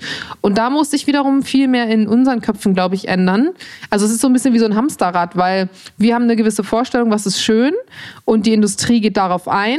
Und weil die Industrie darauf eingeht und wir immer sehen, was schön ist, kommen wir auch nicht so ein bisschen da heraus. Und da finde ich, sind so Firmen ganz wichtig, wie zum Beispiel das gerade ähm, auch immer mehr ASOS macht, ist mir aufgefallen, die also nicht mehr retuschieren. Die zeigen Falten, die zeigen Pickel, die zeigen Pigmentstörungen. Also wirklich, als ich letztes Mal da in deren Online-Shop war, ich will jetzt hier keine Werbung machen, aber ist mir wirklich positiv aufgefallen, dass die so komplett weg sind von diesem klassischen Ding, was sie ja auch äh, lange gefahren sind. Und da war ich schon äh, positiv überrascht. Und das braucht es mehr. Also nicht nur, was Körperformen angeht, sondern auch eben dieses, ja, dieses Tod retuschiere und, und äh, Face-Getune und alle mit ihren riesengroßen Augen und keine Ahnung. Ich meine, du kennst das selber. Ich fand auch dein Statement, als du letztens mit dem Botox das angesprochen hast, mega. Also, ähm, also dieses dazu stehen halt auch einfach. Ne? Also wenn man was macht, dann auch einfach zu sagen, ey, ich habe mich damit irgendwie unsicher gefühlt und deswegen habe ich das gemacht und jetzt versuche ich aber zum Beispiel irgendwie ja, das nicht mehr zu machen, weil ich das so und so sehe. Also diese Kommunikation dahinter und nicht diese perfekten Körper dahinzustellen und so zu tun, als wäre das halt äh, die Realität. Aber ist es etwas, was dich persönlich auch unter Druck gesetzt hat? Ja, schon, sonst hätte ich mich ja nicht ähm, dem gebeugt oder versucht zu beugen. Das Aber ist setzt sich Social Media nach, also das klingt ja so ein bisschen, also ich glaube. Wir sind noch beim Modeln, ne? Ähm, ja, wir sind eigentlich auch schon wieder bei den Filtern und. Da ist es bei mir das komplette Gegenteil eigentlich gewesen. Also Social Media hat mir total rausgeholfen aus dieser Model-Bubble tatsächlich. Okay weil ich auf Social Media immer das Feedback bekommen habe, boah, Jana, du bist so schön, du hast so schöne Haare und du bist so ein schöner Mensch und oh, ich wünschte, ich würde auch gern, keine Ahnung, so groß sein wie du. Und ich, also ich habe immer das genaue Gegenteil zu hören bekommen von dem, was immer meine Agentur gesagt hat. Also weniger abnehmen äh, mehr abnehmen und, und weniger Zentimeter und so. Und ich dachte auf einmal so, krass, guck mal draußen die Welt, also die normalen Leute, die so deinen Content irgendwie angucken, die finden dich aber schön. Und warum deine Agentur denn nicht? Und warum der Kunde denn nicht oder so? Und ähm, mir hat so dieses Feedback aus der Community damals, die war ja noch sehr klein, aber extrem geholfen, ähm, da so ein bisschen meinen Selbstwert unabhängig von dem, was die Agentur vorgegeben hat, zu finden. Mhm. Und ähm, nach wie vor finde ich es total in Ordnung, wenn man ja in gewisser Weise was optimiert. Also ich, mm, das ist jetzt schwierig auszudrücken. Also wenn jemand sagt, ich habe eine riesige Nase und ich möchte die irgendwie operieren, dann ist es ja sein gutes Recht zu sagen, ich verändere das. Aber ich finde, es geht immer darum, wie gehe ich denn damit um? Und stelle ich mich dann irgendwie in die Presse und sage hier All Natural Beauty oder sage ich doch einfach, ey, ich war unzufrieden mit meiner Nase, ich habe die machen lassen. Ich finde, es geht immer, da geht es immer drum. Und wenn natürlich eine große Firma oder so sich hinstellt und sagt, so wir machen jetzt eine Kampagne und so sehen die Mädchen aus und in Wahrheit weißt du aber, da wurde fünfmal mit Photoshop und sonst was drüber gegangen, dann ist es halt immer noch so ein bisschen was anderes. Ja, so wie, wie ging nochmal dieser Spruch? Selbst die Models, die auf den Covern sind, sehen nicht so aus wie die Models auf den Covern. Ja, ja, genau. Ja. ähm, wie war das mit, mit ähm, oh, das hat mal ein Model gesagt. Ja, wer war das? Selbst ich sehe nicht so aus wie, und dann hat sie ihren eigenen Namen gesagt. Also das wäre so, wie wenn ich jetzt sagen würde, selbst ich sehe nicht so aus wie Jana Heinisch, wie sie eben öffentlich dann dargestellt wird sozusagen. Ähm, es gibt ja auch immer viele Models, die sich dann stark dafür machen, wenn sie beispielsweise so Vorher-Nachher-Bilder sehen. Also ich finde es auch total in Ordnung, wenn ein Fotograf nach einem Shooting sagt, oh, guck mal, bei Achseln zum Beispiel. Achsel ist, ein, ist eine Sache am Körper, die sind extrem schwierig zu retuschieren, weil die auch manchmal richtig komisch aussehen. Also wenn du so eine Achsel vom Nahen fotografierst, ist richtig seltsam. Und wenn da ein Fotograf rübergeht und das ein bisschen optimiert, optimiert und dass das nicht wie so, ein, wie so eine Wulst da irgendwie aussieht, finde ich das total in Ordnung. Aber wenn ich manchmal früher, jetzt nicht mehr, Bilder zugeschickt bekommen habe und mir dann so vorher, nachher und ich denke mir nur so, was zur Hölle hast du da gemacht? Also so komplett entstellt irgendwie, solche Augen, so eine Nase. Dann denkst du dir halt schon, sag mal, geht's noch? Ich hasse das auch. Wenn Leute, also ich ähm, retuschiere gar nicht mal so viel selbst, sondern ich gebe das auch, das gebe ich gerne ab. Und ähm, ich kriege richtig einen Rappel, wenn ich sehe, dass in meinem Gesicht rumgefummelt wurde. Mhm. Das mag ich nämlich gar nicht, wenn da irgendwie die Man nimmt das persönlich. Form oder sowas verändert wird, dann denke ich mir so, ja. Was genau hat dir da nicht gepasst und warum denkst du, dass das jetzt wirklich besser aussieht? Also ich finde es krass, wenn du Auftragsarbeit abgibst und da jemand wirklich deine Form verändert.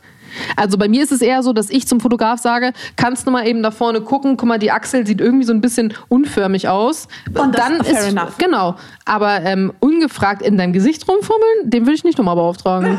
Did you do that? Das ist auf jeden Fall schon ein paar Mal tatsächlich passiert. Also ist äh, gar nicht mal so selten. Und das mit den Achseln, das kann ich aber verstehen, weil Achseln finde ich, vor allem bei Fotos oder sowas, wenn man dann mal den Arm hochhebt.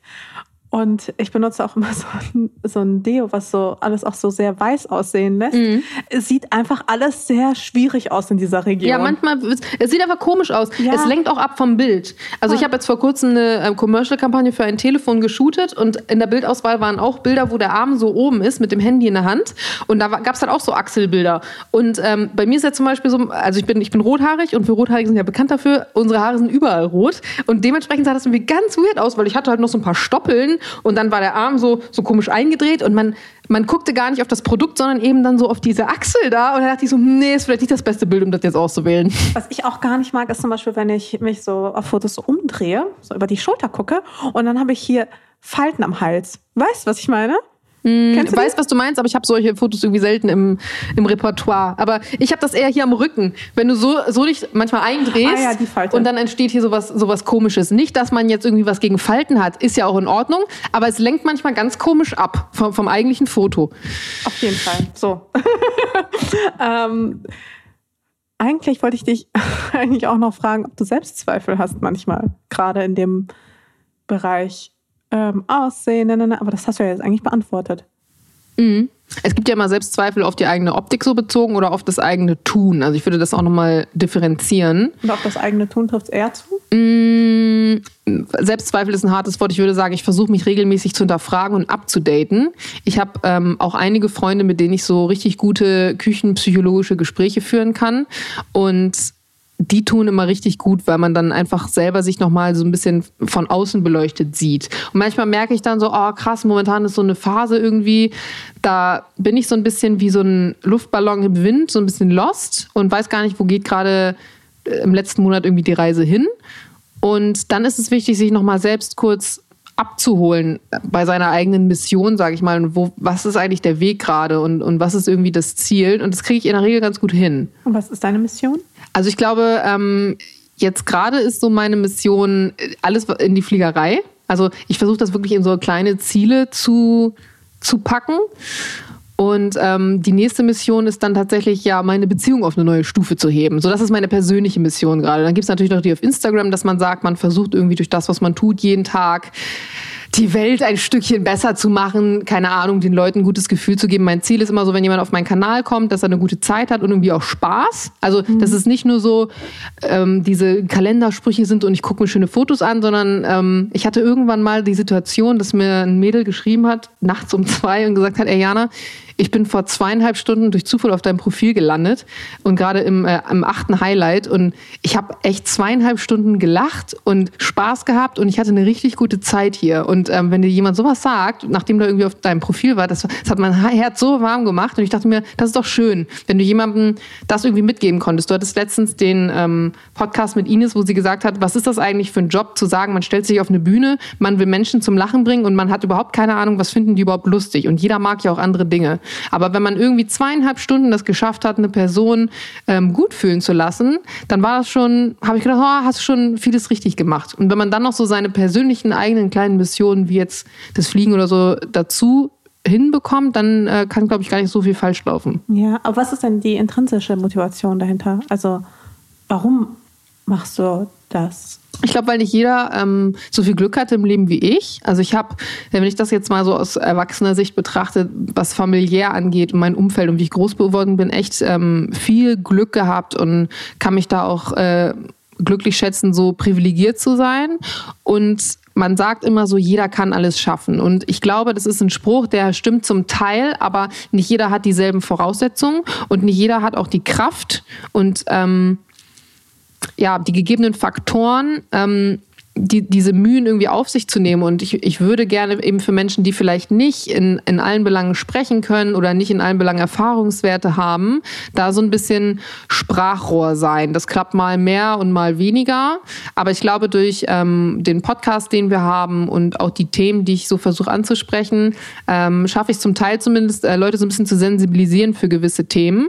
Und nicht jeder hatte auch die Eltern, glaube ich, in seinem Leben wie ich, die gesagt haben, so, ey, pass auf, das und das kann passieren. Und ich merke halt, dass ich oft Leute erreiche, die eben nicht ähm, die Freunde, die Familie dieses Backup haben. Und wenn sie dann in mir irgendwie eine Person finden, der sie irgendwie schreiben können und sagen können, ey Jana, ich habe das und das Problem, kannst mir da mal helfen, dann ähm, mache ich das gern. Ich habe tatsächlich auch Leute, die ich so ein bisschen durch ihr Leben begleite. Das hört sich voll dumm an, aber ich habe eine Followerin, die ist irgendwie 37, die hatte noch nie einen Freund, die hatte noch nie ihr erstes Mal und hat mir dann so ein bisschen ihr Leid geklagt. Und mittlerweile, die folgt mir seit zwei Jahren, hat sie ihren ersten Freund und ich kenne die Story und wie sie sich kennengelernt haben und wie das erste Mal war. Und irgendwie ist es vielleicht so ein bisschen Psycho, aber irgendwie ist es auch voll schön, weil ich merke, ich bin so eine Konstante in deren Leben und sie haben das Gefühl, ähm, mit mir das so ein bisschen teilen zu können. Und irgendwie ist es voll schön. Das ist echt voll schön. Ich musste da gerade an so ein Beispiel einfach denken oder an so ein Bild denken, was du vorhin meintest.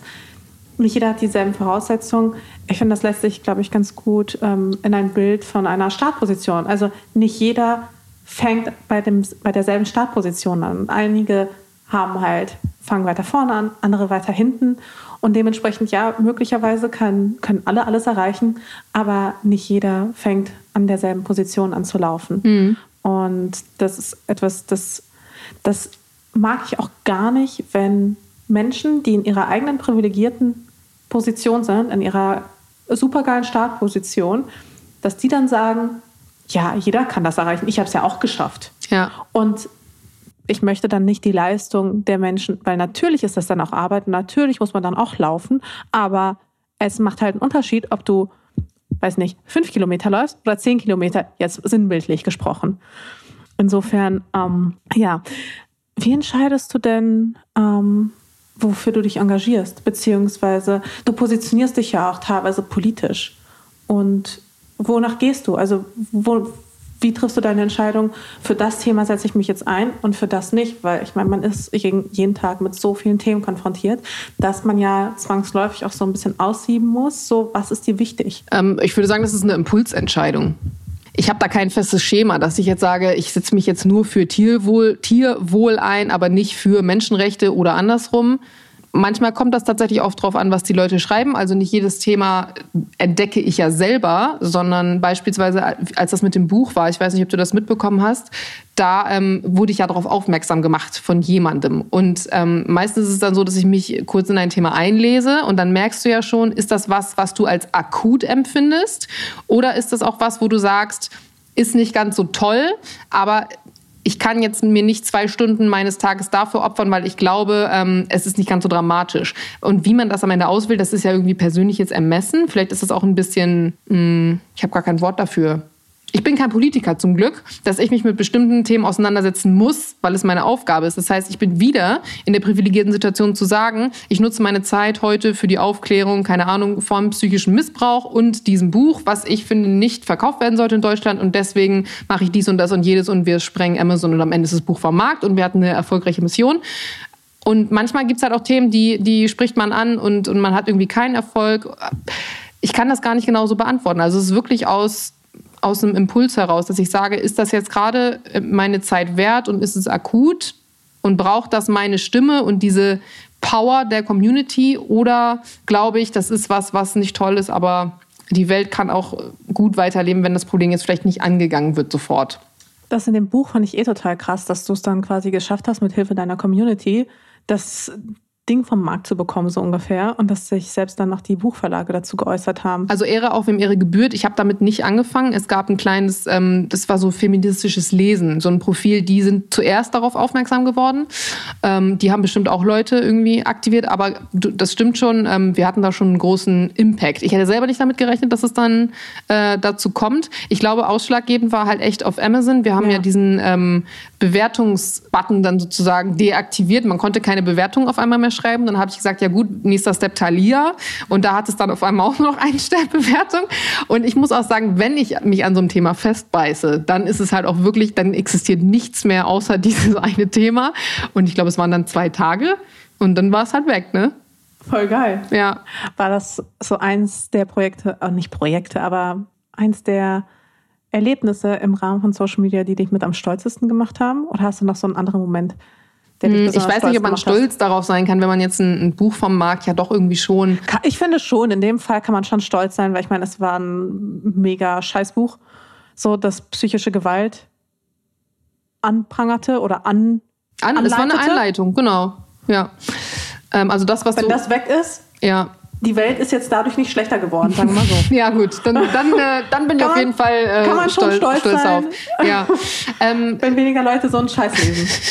nee, also was heißt Projekte? Also du sagst, also wenn du sprichst von Projekten, auf die man stolz ist. Ähm Oder okay, was, also ohne Projekte, einfach generell. Was hat dich so in den letzten, sagen wir mal, zwölf Monaten vielleicht, besonders stolz gemacht? So was für ein Moment oder meinetwegen auch Projekt oder irgendwas. Also das eine, worauf ich stolz bin, ist, dass in meiner Community, wahrscheinlich sagt das jeder, aber ein sehr respektvoller Umgang immer herrscht. Und du Hater? Ähm, natürlich hat man immer mal Leute, die einem Scheiß schreiben. Das hat, glaube ich, jeder. Aber ich würde sagen, auch der Scheiß ist teilweise bei mir echt noch irgendwie ganz nett formuliert. Und wenn du halt so richtigen Rotz bekommst, dann sind es Ausnahmen. Aber selbst wenn du Leute hast, die nicht deiner Meinung sind und äh, kritisch gegenüber dem, was du sagst, ist es wirklich zu 85 bis 90 Prozent so, dass das wirklich sehr fundiert formuliert ist und ähm, nie persönlich wird. Also das ist, das sagen auch andere, dass sie merken, sie haben bei mir das Gefühl, ein Austausch ist irgendwie immer auf Augenhöhe möglich in den meisten Fällen. Und ähm, wenn ich mir natürlich dann äh, Kollegen angucke, die jetzt vielleicht auch gar nicht naja, so gesellschaftskritische Themen ansprechen, sondern eher so, ich sag mal, dieses klassische ähm, Influencer-Sternchen, Kuschelsocken, Lichterketten, ich mache meine rosa Bilder, ähm, Gerda Lewis und Co.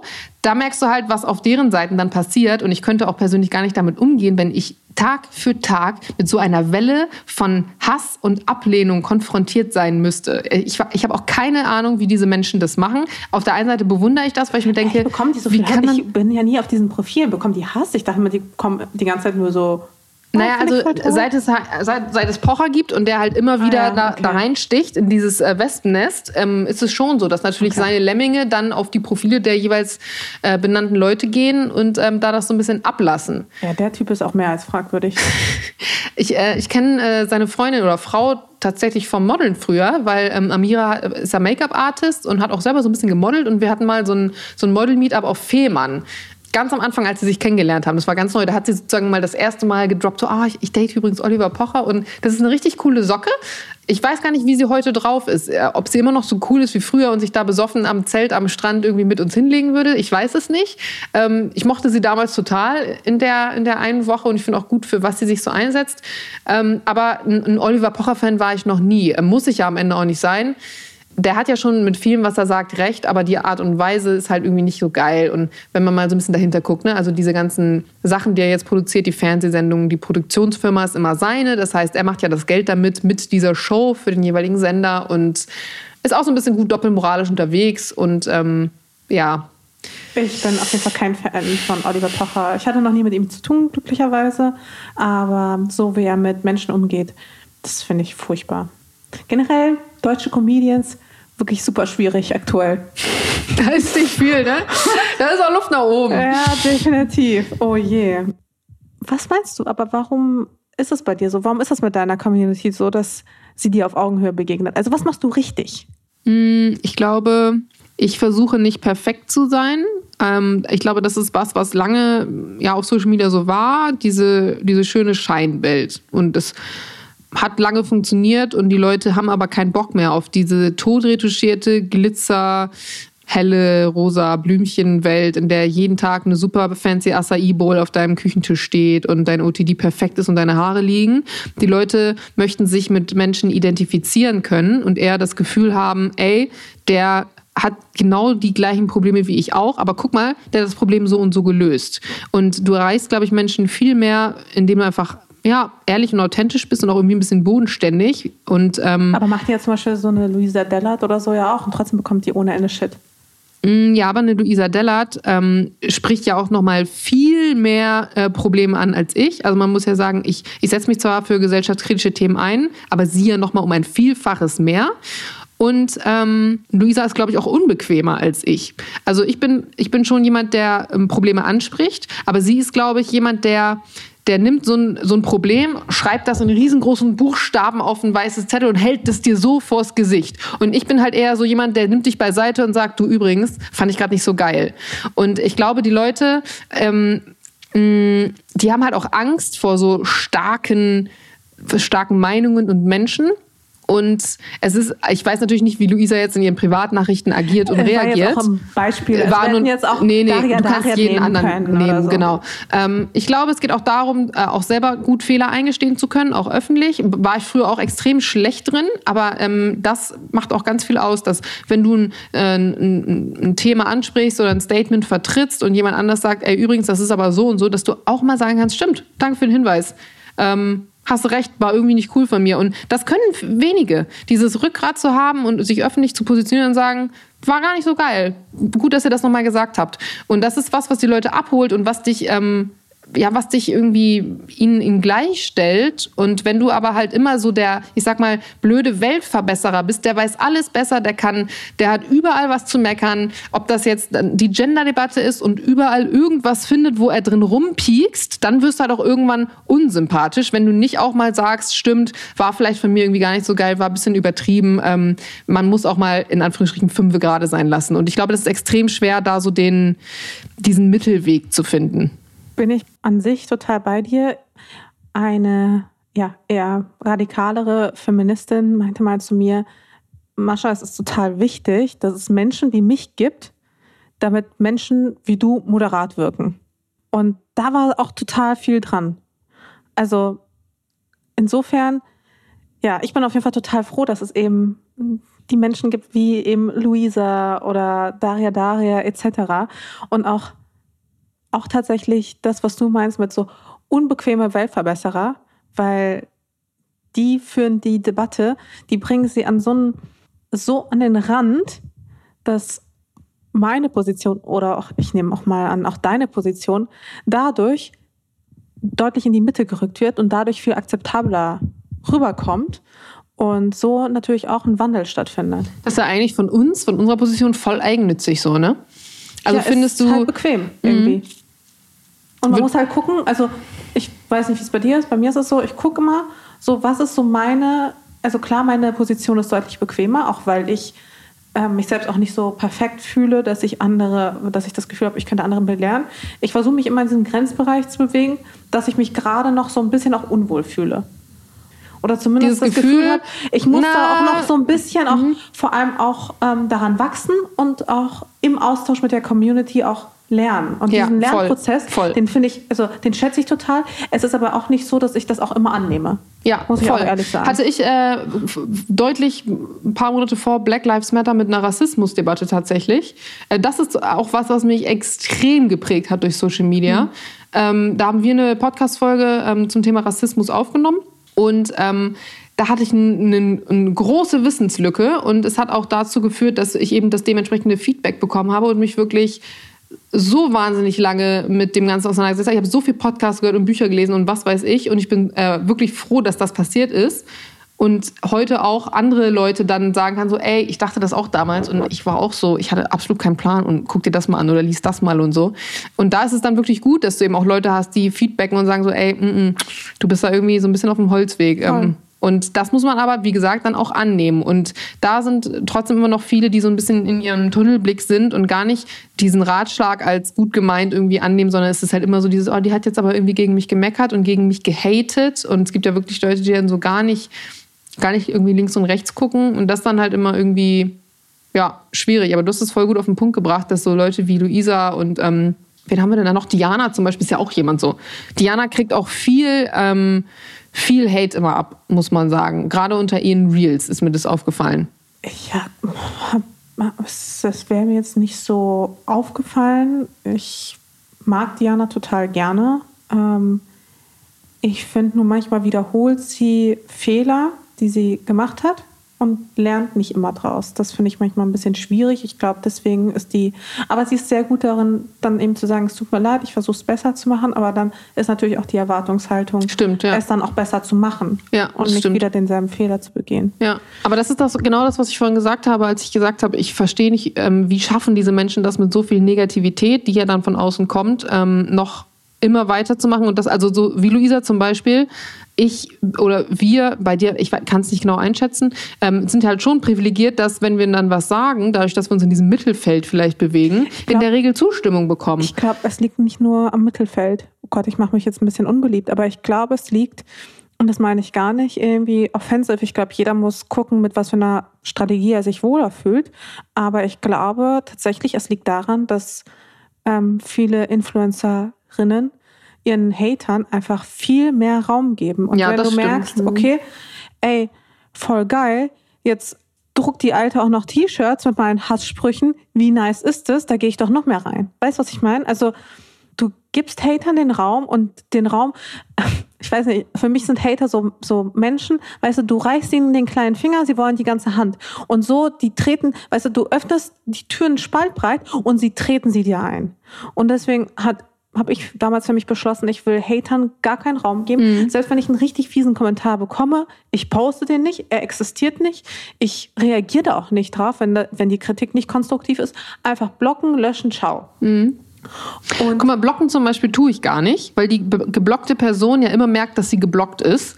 Und daraus resultiert, dass die Erfahrung habe ich mal bei Facebook damals gemacht, dass sie 5000 neue ähm, Accounts erstellen, um, weil sie gemerkt sind geblockt. Und ich finde diese wow. Einschränken-Funktion bei Instagram, das ist das Beste, was Instagram jemals erfunden hat. Einschränken, also danke an Heiko und alle, die im Instagram Deutschland-Team sind, Beste, weil die Person merkt nämlich nicht, dass sie eingeschränkt ist. Das heißt, sie sieht deine Beiträge, sie sieht deine Stories, aber wenn sie etwas schreibt, kannst nur du das sehen und kein anderer. Das heißt, wenn die jetzt rumhatet irgendwie in deinem Post, lass sie doch machen. Lass sie doch ein Selbstgespräch führen. Hm. Red doch mit der Hand oder der Wand oder whatever. Aber trotzdem kriegst du A, das Engagement durch die Person, die ja noch deine Stories guckt und die Person weiß gar nicht, dass du sie eigentlich auf stumm geschaltet hast. Also ich finde, das ist das Beste, was es gibt.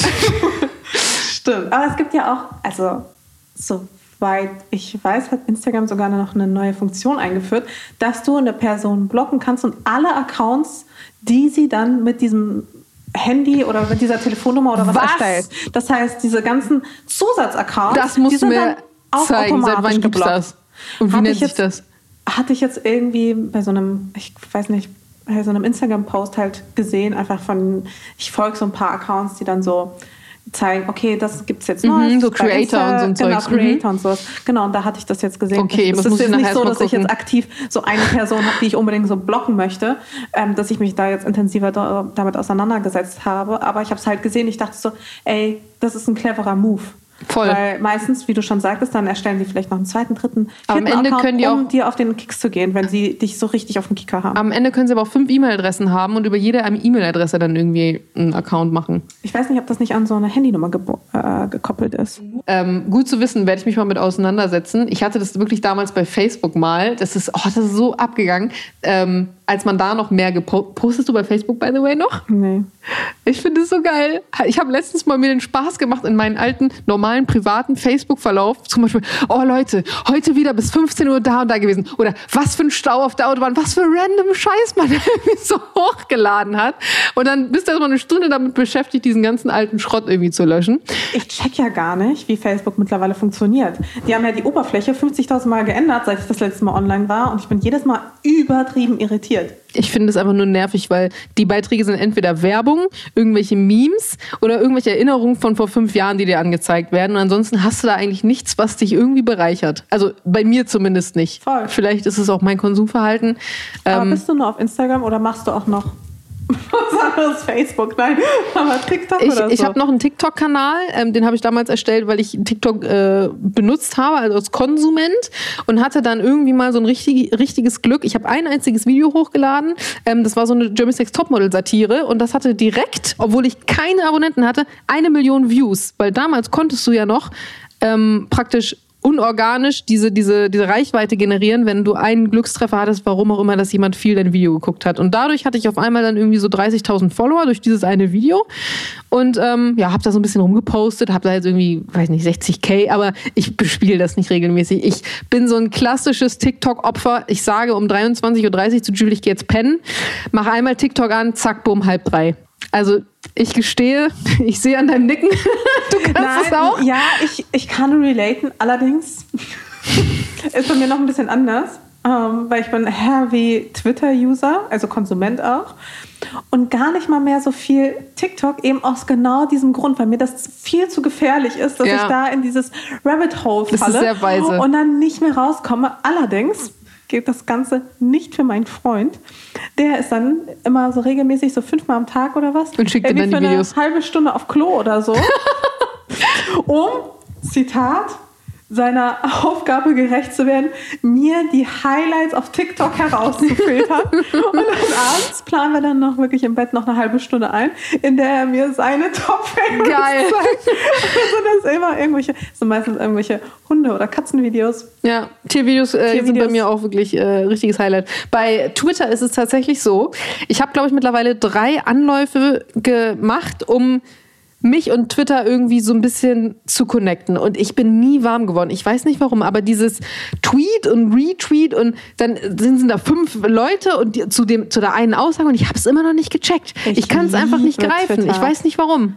Also, wenn man mich vor die Wahl stellen müsste und ich dürfte nur ein einziges Social-Netzwerk benutzen oder konsumieren, wäre es, glaube ich, tatsächlich möglicherweise sogar Twitter. Du würdest deinen Instagram-Account einstampfen würde- für Twitter. Ja, ich meine als Konsument. Also ich bin Achso, nur aus Konsumentensicht. genau. Also ich konsumiere selber viel weniger Instagram, als dass ich Twitter konsumiere. Boah, Also ich folge ich- den Leuten auf Twitter viel intensiver als auf Instagram. Das ist mein zweites ähm, Must-Know, was ich hier heute, glaube ich, mit rausnehme aus dem Podcast. Also das erste war, ich suche mir mal hier, nee, Beamer hatten wir, hier Mikro und auf jeden Fall Twitter nochmal angehen. Das werde ich auch machen. also was ich dir empfehlen kann, ist, schmeiß die Leute, denen du folgst, raus. Guck, Ich habe ja nicht mal einen Twitter-Account, Ach weil so. ich habe ich hab das mehrfach irgendwie versucht, so, war dann kurz angemeldet, äh, alles viel zu viel, ich habe keine Ahnung, was ich hier mache, nee, ich gehe wieder raus. Das war so direkt so, ah, ich habe, nein. Vielleicht muss ich es nochmal machen. Vielleicht wirklich. Und dann guckst du, wem ich so folge, so pickst dir da so 20 Personen raus. Ich glaube, ich folge auch wirklich nur, ich folge auch nicht so vielen. Und meine Timeline ist halt, oder mein, mein Feed ist halt voll mit irgendwelchen, ja, ziemlich lustigen, aber auch sehr politischen Inhalten. Okay. Also tatsächlich auch von viel von Menschen, die so ein bisschen politikverdrossen sind, aber es ist halt irgendwie, ich weiß auch nicht, ich finde es viel, viel spannender und viel, viel lustiger. Und ich folge halt so fünf von so El Hotzos, weißt du, was ich meine? Also ihn kenne ich ja auch nur durch Twitter. Und, äh, Mittlerweile hat das auch so überhand genommen, dass Leute ihre Twitter-Zitate einfach dann so auf Instagram ja posten. Ne? Genau. Und da wiederum äh, kann man es auch ganz geil konsumieren. Aber mich hat immer diese, diese Benutzeroberfläche so verwirrt. Mit diesen, ich weiß auch nicht warum. Äh, vielleicht, vielleicht ist es zu lange her, als ich drin war. Vielleicht war ich nicht Herr meiner Sinne oder ich war betrunken, als ich das letzte Mal reingucke. Ich weiß es nicht. Aber ich werde da heute auf jeden Aber Fall abends nochmal reinschauen. ja auch mal dann total lustig, die Ja, Tweets. Ja, genau. Ja, willkommen in Ja. meinem Twitter-Feed. Man soll, Ich lieb's. Ja, vielleicht sollte es mal so einen Instagram-Account geben, so World Best Twitter Feeds, einfach so für diejenigen, die keinen Bock haben, Twitter zu benutzen. So, so klassisch, wo dann so die Daily, dein Freund, das muss man mal machen. Da soll mal so Daily Top, Top TikToks, Daily Top 5 TikToks, äh, Twitter Wegen ihm bin ich ja auch nur auf Twitter gekommen, weil er mal so sich immer so tot gelacht hat über irgendwelche Tweets und ich war so, was findest du denn da so witzig? Und dann habe ich halt auch angefangen, diese scheiß, diesen scheiß Leuten da zu folgen und seitdem bin ich auch so ein Opfer Bist du auch, geworden. bist du bei LinkedIn? ja. Bin ich auch nicht. Bin ich richtiges Opfer, ne? Muss mich mal echt. Bei LinkedIn sind auch nur die coolen Business-Dudes und Leute Ja, und Girls, ich- Startup ich will und CEOs off. Ich, kleiner Disclaimer, also ich habe jetzt auch eine LinkedIn-Koop, das heißt, ich werde da jetzt auch ein bisschen aktiver sein. Aber nichtsdestotrotz, ja, es ist halt, ey, ich finde halt jeder einzelne Kanal, ne? Ich deswegen, das macht es so anstrengend. Jeder einzelne Kanal muss halt anders bespielt werden. Ich kann nicht einfach meine Instagram-Posts einfach auf Twitter oder auf, ja, Pinterest geht sogar noch teilweise, aber auf äh, LinkedIn oder TikTok oder so posten. Und selbst Reels, das, was auf Instagram vielleicht läuft, das würde ich nie auf TikTok hochladen und andersrum. Und deswegen das ist alles schon viel Arbeit irgendwie. Also das unterschätzt man, aber es ist halt, es ist halt wirklich viel Arbeit. Okay. Also mit Blogs, finde ich, hat's, da Ach geht's ja, noch. Da, Ne, das gibt's ja auch noch. Du hast ja klassisch mit, mit einem Blog angefangen. Ich habe ja beispielsweise auch einen Blog, aber ich bespiele ihn viel zu wenig, weil ich auch gar nicht so die Zeit finde zum Schreiben momentan. Wenn ich dann mal so einen kurzen lyrischen Ausbruch habe, dann ist es ganz praktisch mit dem Blog. Ich hatte öfter mal das Problem mit Instagram und der Zeichenbegrenzung. Also das ist so mein Klassiker. Und dann musst du doch so fünf Kommentare unten drunter und dann sind die Kommentare in der falschen Reihenfolge und dann ist sowieso das absolute Chaos.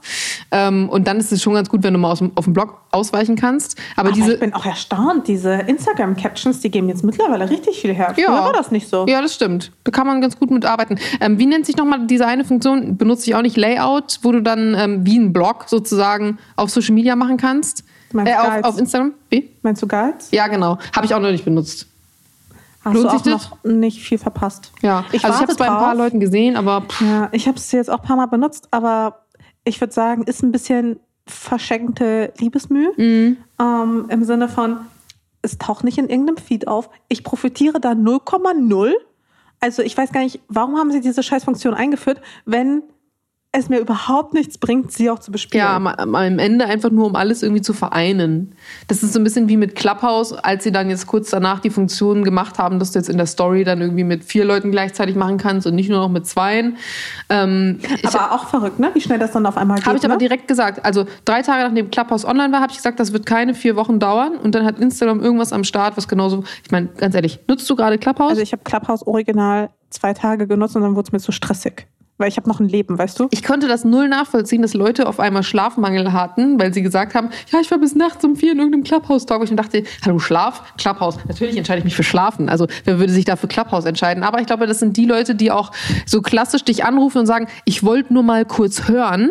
Und deren kurz hören dauert dann so 45 Minuten. Und du hast schon dreimal gesagt, so, ja, okay, dann bis nächste Woche. Nee, nee, nee, nee, nee, nee. Mm -mm. Ich kann das schon voll nachvollziehen, weil, also ich weiß nicht, wie es bei dir ist, bei mir, ey, FOMO kickt dann so hart, ne? Und wenn ich dann sehe, dann sind da fünf Talks mit irgendwelchen krassen Leuten, will ich schon wissen, was die da erzählen. Einfach nur wegen der Leute. Und dann sehe ich so, oh, haben die vielleicht irgendwie. Und dann Aber meistens du gehst du rein in den Talk und dann hörst du so einen belanglosen Scheiß. Also ich hatte das jetzt ein paar Mal und ich hatte nicht das Gefühl, dass das gut investierte Zeit war. Ich hatte nie das Gefühl nach einem Clubhouse-Talk, dass ich danach irgendwie schlauer, bespaßter oder irgendwie besser drauf war als vorher. Mm, Ja, doch, das hatte ich schon. Also Spaß da vielleicht nicht. Manchmal auch schlechter drauf, tatsächlich, sehr häufig schlechter drauf. Hm. Haben mir auch den einen oder anderen Fauxpas, glaube ich, auch erlaubt. Oh, tatsächlich? Ja, äh, es ist halt ein Problem, wenn du quasi hochgeholt wirst und dein Mikro ist dann immer automatisch schon an. Oh nein. Oh scheiße. Erzähl mal kurz, was ist passiert. Ja, zum Beispiel einmal bei so einem Politik-Talk, wirklich auch mit hochkarätigen Oh Politikern. oh mein Gott. Und, hier, und dann hat Tilo Jung mich da hochgeholt zum Thema, ich weiß nicht, Influencer, Food, irgendwie sowas, ne? Und ich, er holt mich hoch und ich so zu David, ich gehe da jetzt rein. Oh Mann. Und alle dann so, ja, hallo Und Mascha. hat Tilo schnell auf stumm geschaltet mich. Ich so, oh Gott. Und alle haben mich gehört. Und, äh, und dann waren, Das Gute ist, du hörst ja nicht, wie die Leute dich auslachen. Ja. Ne? Das ist ja das Schöne daran. Ja, aber da gab es wohl ganz viele äh, problematische Momente, auch bei anderen halt auch. Aber wie ich da erstmal, und darfst ja auch niemand unterbrechen, und wie ich da erstmal reingebrüllt habe, so richtig wütend. Das ist halt wirklich ein Problem mit dem Nicht-Unterbrechen. Okay, das hast du natürlich bei Standard-Podiumsdiskussionen auch, dass du den Gegenspieler da irgendwie ausreden lässt. Aber bei diesem, ne, also es ist ja so eine Mischung aus einem Telefonat und einer Podiumsdiskussion. Und in einem normalen Telefonat quatscht halt auch mal dazwischen. Und das fiel mir schon immer extrem schwer. Und das Ding ist, wenn du dann nicht sofort drankommst, wenn du in einer Diskussion mit irgendwie sechs, sieben Leuten bist, hast du irgendwie deinen Punkt teilweise schon vergessen und dann ist die Diskussion bereits beendet. Und Voll. nee, das war irgendwie nie so. Okay, also meins. Clubhouse Können wir einen Haken Ciao. dran setzen. Top. Aber Twitter ist auf jeden Fall nochmal ein Besuch wert. Kann ich dir auf jeden Fall so einen Spezialkurs geben. Ein Ist wirklich- Spezialkurs. Ja. Hm. Mach doch mal ein äh, GTV-Tutorial dazu oder so. Ohne Scheiß, Twitter ne? für Un Ungebildete in der Twitter-Welt oder Ja, so. Ich bin dein ich Gast. Bin da, ey, ohne Witz, ich bin da jetzt auch keine große Nummer auf Twitter. Weißt du, wie ich meine? Also, Hat man da auch sowas wie peinlich. Abonnenten? Oder wie Ja, funktioniert das? Follower. Und wie viele Follower hast du da? 3000 vielleicht? Na, immerhin. Mir ist auch noch nie ein viraler Tweet gelungen. Ich bin auch, wie gesagt, eher so jemand, der dann eher liked oder retweetet. Also, ich, Also ähm, wenn du jetzt beispielsweise einen super lustigen, coolen, äh, sarkastischen, aber politisch angemessenen Witz hast und du hast dann Glück, dann geht der sozusagen wie bei TikTok so ein Video, was viral geht und dann hast du ganz viele Abonnenten. ja, Okay. kann schon mal passieren, ist mir noch nie passiert. Aber du tweetest wahrscheinlich dann auch nicht so viel. Nee, ich denke mir jedes Mal, das ist einfach nicht gut genug. Und wenn Ah, ich da mal ja. tweete, dann bekommt es halt, und ich denke so, wow, das war jetzt wirklich extrem lustig. Lies mal was vor, das musst du jetzt mal kurz machen. Deine letzten drei Tweets. Boah, ey, geht gar nicht, weil mein Handy ist drüben. Okay, shit. Ja, blöd. Dann werde ich nachher selber mal gucken, ob, ob sich das lohnt oder nicht. Ich, wie gesagt, ich kann es dir nur empfehlen. Ich liebe Twitter. Ich habe schon so oft Werbung für Twitter gemacht. Eigentlich müssen die mich mal featuren. Ja, das denke ich mir auch ganz oft bei gewissen Brands. Becks zum Beispiel. Oh ja, stimmt. Mit denen würde ich eigentlich voll gerne mal zusammenarbeiten, aber irgendwie ist da noch nie jemand auf mich zugekommen. Naja, vielleicht ändert sich das ja Ja. bald mal. Vielleicht musst du einfach häufiger. Übrigens, Becks, wie wär's denn mal? Ey, kennst du diese Podcasts, wo man keine Marken erwähnen darf? Das ist hier Gott sei Dank nicht so. Das ist gut. Da muss ich auch nicht extra nochmal Werbung dazu sagen, ja? Würdest du dich als Feministin bezeichnen? Mm, Ich werde oft als Feministin bezeichnet. Ich selber habe manchmal aber das Gefühl, dass ich zu wenig ungemütlich werde, da wären wir wieder beim Thema wie eben, als dass ich ähm, diesen, diesen Titel verdiene. Andererseits ist ja irgendwie jeder, der sich für Frauenrechte einsetzt, stark macht und äh, vertritt, eine Feministin. Deswegen ist das die Frage, wann darf man denn den Titel Feministin tragen? Ist das so ein Anerkennungsding, dass man. Das weiß ich eben nicht. Ich habe manchmal das Gefühl, ja. ja, ich habe auch manchmal das Gefühl, ja, denke, das ist aber Quatsch. Denke ich eigentlich auch. Aber ich habe dann manchmal das Gefühl, wenn ich jetzt sage, ich bin Feministin und man trifft jetzt auf Menschen, die sich seit zehn Jahren für feministische Inhalte stark machen, auf Proteste gehen und was weiß ich, und ich sage zu dir, ich bin Feministin, dann gucken die an und lächeln und denken so, Girl, du hast doch so viel zu lernen. Und dann will ich mir irgendwie, dann würde ich mir diesen Titel nicht ähm, ja, aneignen. Voll schwierig. Das ist irgendwie aber voll schade. Weißt du, was ich meine? Weil damit Ja, verstoßt du ja die Menschen, Naja, die eigentlich sich für dieselben Themen interessieren oder auch für dieselbe Sache einstehen und auch gerne ähm, die Gesellschaft zu einem Besseren verändern würden, stößt du ja ein bisschen von dir weg. Und Die Frage ist halt, ist jeder eigentlich ein Feminist, der sagt, ich mache oder ich setze mich für Frauenrechte ein, beziehungsweise bin dafür, dass es eine Gleichberechtigung gibt und wir nicht in einem Patriarchat leben? Ist das schon jemand, der ein Feminist ist? Weil dann sind sehr viele Menschen eigentlich Feministen. Ich würde sagen, also ich in meiner individuellen, aus meiner individuellen Sicht heraus würde sagen, ja. Ja.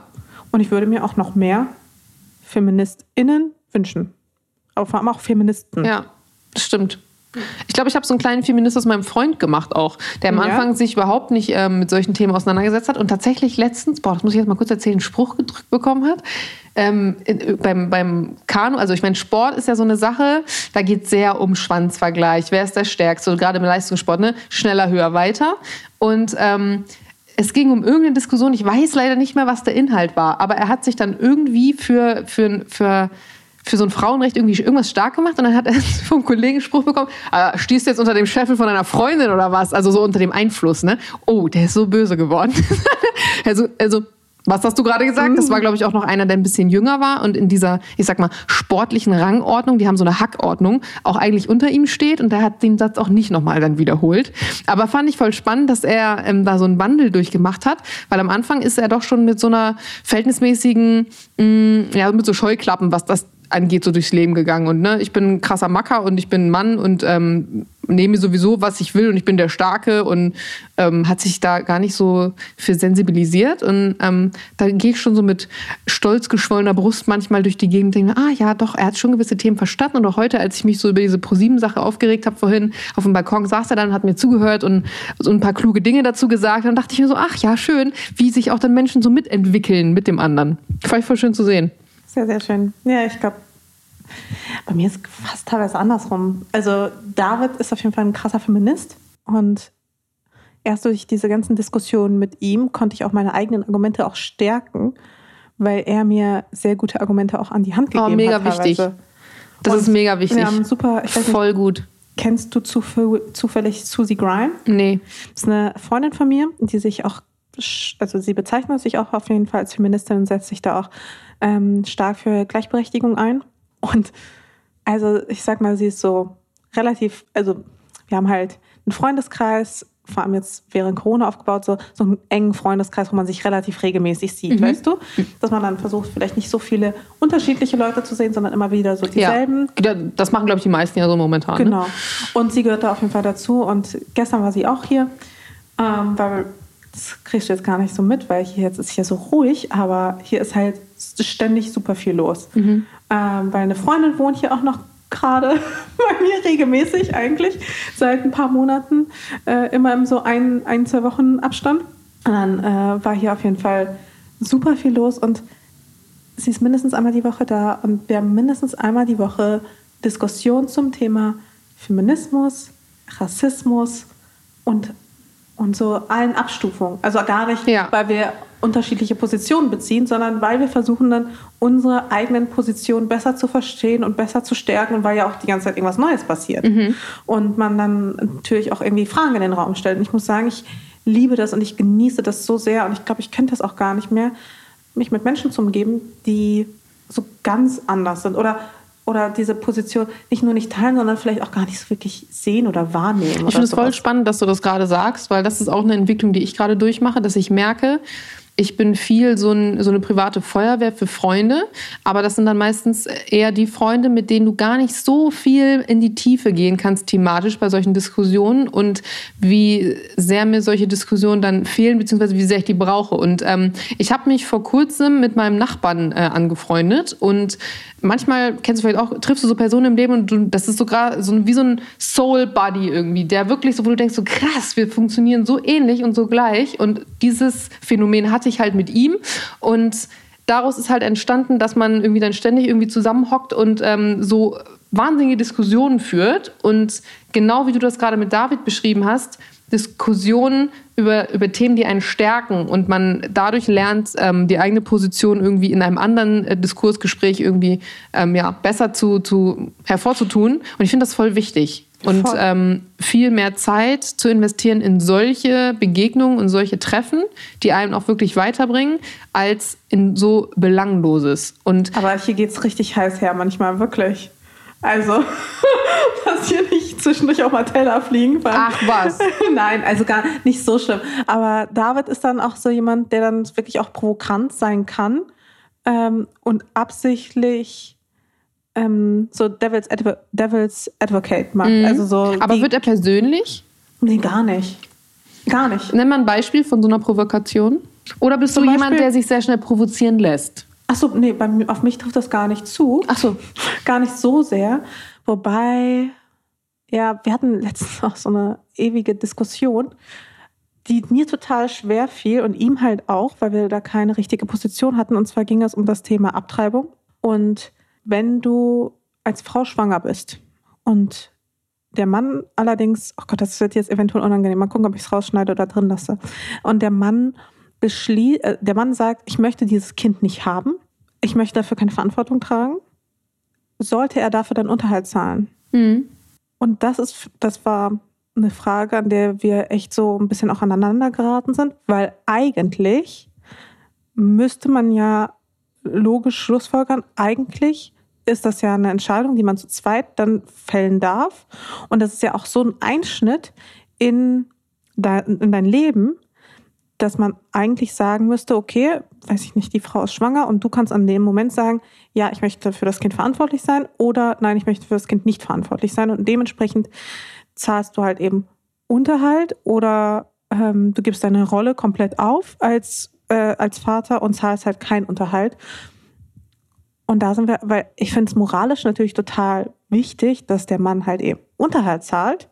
Aber ich verstehe natürlich auch, dass er auch in eine Rolle gedrängt wird, die er vielleicht gar nicht haben will und annehmen will. Und natürlich kann er nicht sagen, du musst abtreiben, aber ihm wird ja dann das Kind eventuell ja sozusagen auch aufgezwungen, weißt du, und er wird da auch reingedrückt. Und das ist total gut, dass du das gerade mit mir ansprichst, weil das ist mein Leben. Genau, äh, das ist also das klassisch, wie es bei mir war. Meine Mama ist schwanger geworden und mein Papa sagt, ich habe aber keinen Bock. Und ähm, dann hast du halt die Situation am Ende, so wie es dann rausgekommen ist, dass eine Frau ein Kind hat, das sie unbedingt möchte, ein Mann ein Kind hat, das er nicht möchte. Und das Ende vom Lied ist also, dass er Vater ist von einem Kind, was er eigentlich gar nicht liebt, beziehungsweise keine Emotionen aufbauen kann. Und ich bin heute der Meinung und der Position, man kann diesem Mann nicht unbedingt einen Vorwurf machen, weil wie soll ein Mensch, der sich niemals aktiv für ein Kind entscheidet, dieses Kind auch nie selber austrägt, Liebe und Emotionen und Gefühle für etwas entwickeln, was er nie wollte. Und natürlich ist das nicht schön und schlimm und für das Kind auch nicht so geil, aber einen Vorwurf machen kannst du nicht. Klar, der Mann hat sich dazu entschieden, ich habe jetzt mit der Frau irgendwie Sex, wir haben offensichtlich nicht verhütet oder auf jeden Fall nicht dafür gesorgt, dass ein sicherer Schutz ist, deswegen muss ich da auch Wobei finanziell... auch hier natürlich, ne, auch bei einem sicheren Schutz, es gibt keinen hundertprozentig sicheren Schutz, mhm. ne? also kann man jetzt auch nicht so kann man jetzt auch vielleicht auch nicht so unbedingt sagen. Nö, aber okay, wenn du jetzt also sagst, eine Kondom klassisch ist gerissen, dann äh, müsste die Frau ja danach, wenn sie jetzt sagen, ich will das Kind nicht, sagen, okay, dann muss ich jetzt eine Pille danach nehmen oder so. Aber genau, du kannst ja eine Frau nicht dazu zwingen. Nee. Ach so, und du meinst, wenn die Frau dann sagt, ich will das Kind aber kriegen und der Mann sagt, ich will dann nicht. Das stimmt. Ja, das ist ähm, Und das ist halt eine schwierig. super komplizierte Situation. Mhm. Und ich glaube, meine persönliche Lösung ist, dass man vielleicht tatsächlich weggeht von diesem Unterhaltsmodell und sagt, okay, wir müssen halt als Staat dafür sorgen, dass es für Frauen, die sich für ein Kind entscheiden, dass die einen einfachen Weg haben, dieses Kind halt auch möglicherweise dann alleine großzuziehen und dass der Staat quasi diese, diesen Unterhalt sozusagen auffängt. Wow, das ist ein Statement. Mhm. Klingt plausibel. Im, Im, zweiten Moment denke ich so, also diese, diese krasse Reaktion, warum soll ich jetzt mein Steuergeld dafür verwenden, wenn andere irgendwie nicht richtig verhütet haben, mehr oder weniger? Aber wir wollen ja eigentlich mehr Kinder in der Gesellschaft haben. Und wir brauchen ja auch mehr Kinder in der Gesellschaft. Also eigentlich ist es was Gutes, wenn Frauen sich für eine Mutterschaft entscheiden. Mhm. Aber viele Frauen entscheiden sich ja auch teilweise aus einem wirtschaftlichen Aspekt nicht für eine Mutterschaft. Und man muss auch dazu sagen, gerade bei Unterhaltszahlung, die Hälfte der alleinerziehenden Mütter und sind, oder die Hälfte der alleinerziehenden Elternteile und alleinerziehende Elternteile sind zu 90 Prozent Frauen, bekommen keinen Unterhalt. Mhm. Und ein Viertel von denen, von der Hälfte, die Unterhalt bekommt, bekommt nicht mal den Mindestunterhalt. Das heißt, am Ende reden wir nur von einem Viertel der Frauen, die überhaupt Unterhalt bekommen.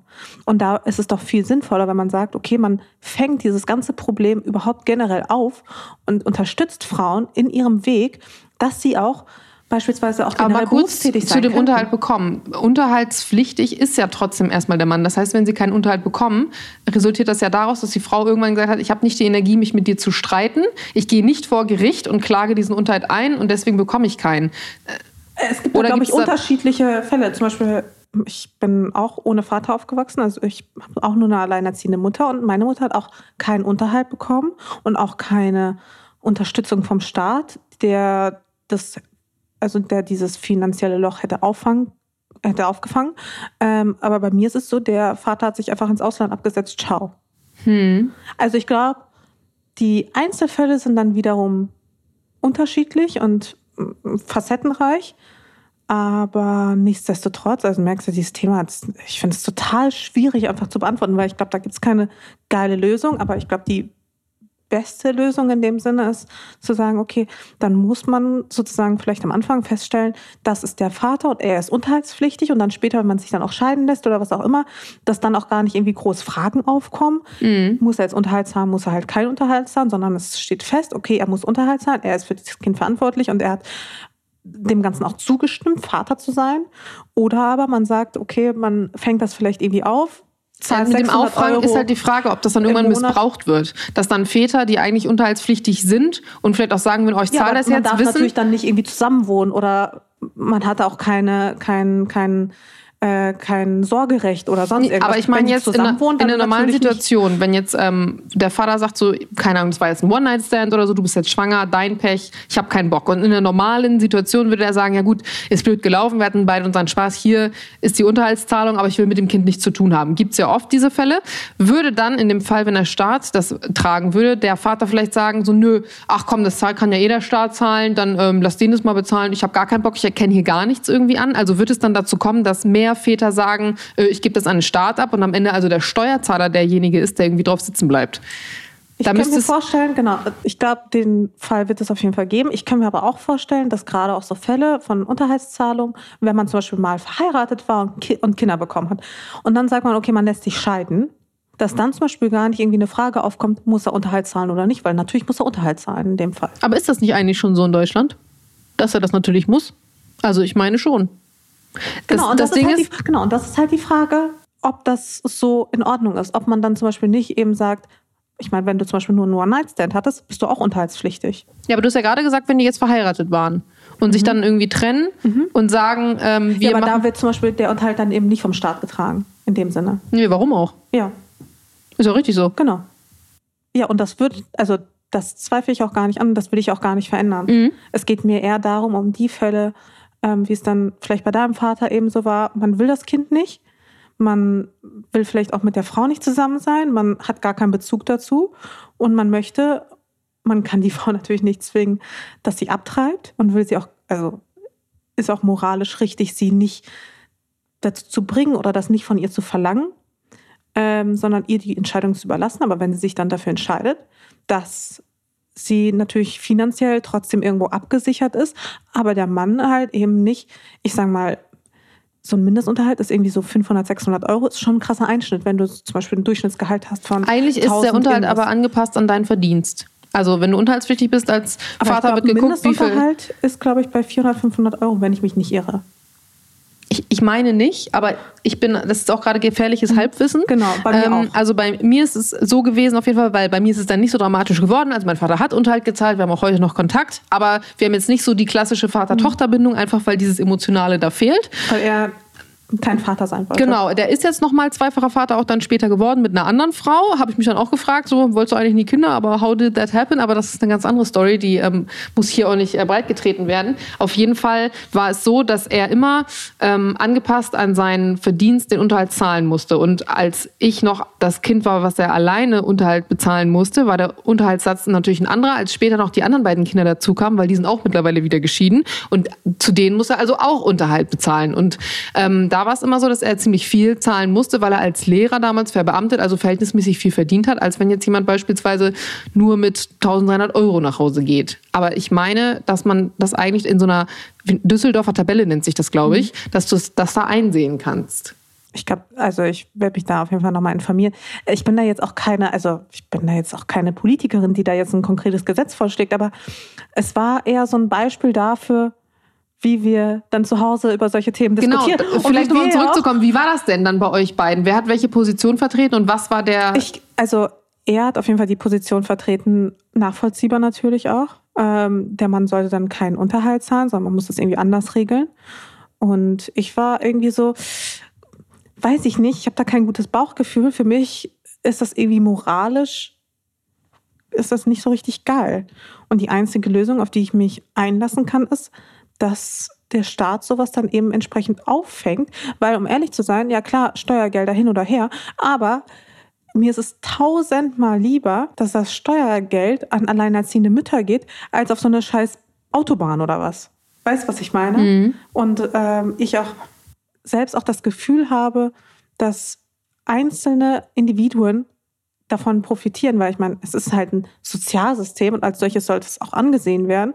Und ähm, wenn wir in unserer Gesellschaft aus welchem Grund auch immer fallen, dass wir dann ein Sicherheitsnetz haben.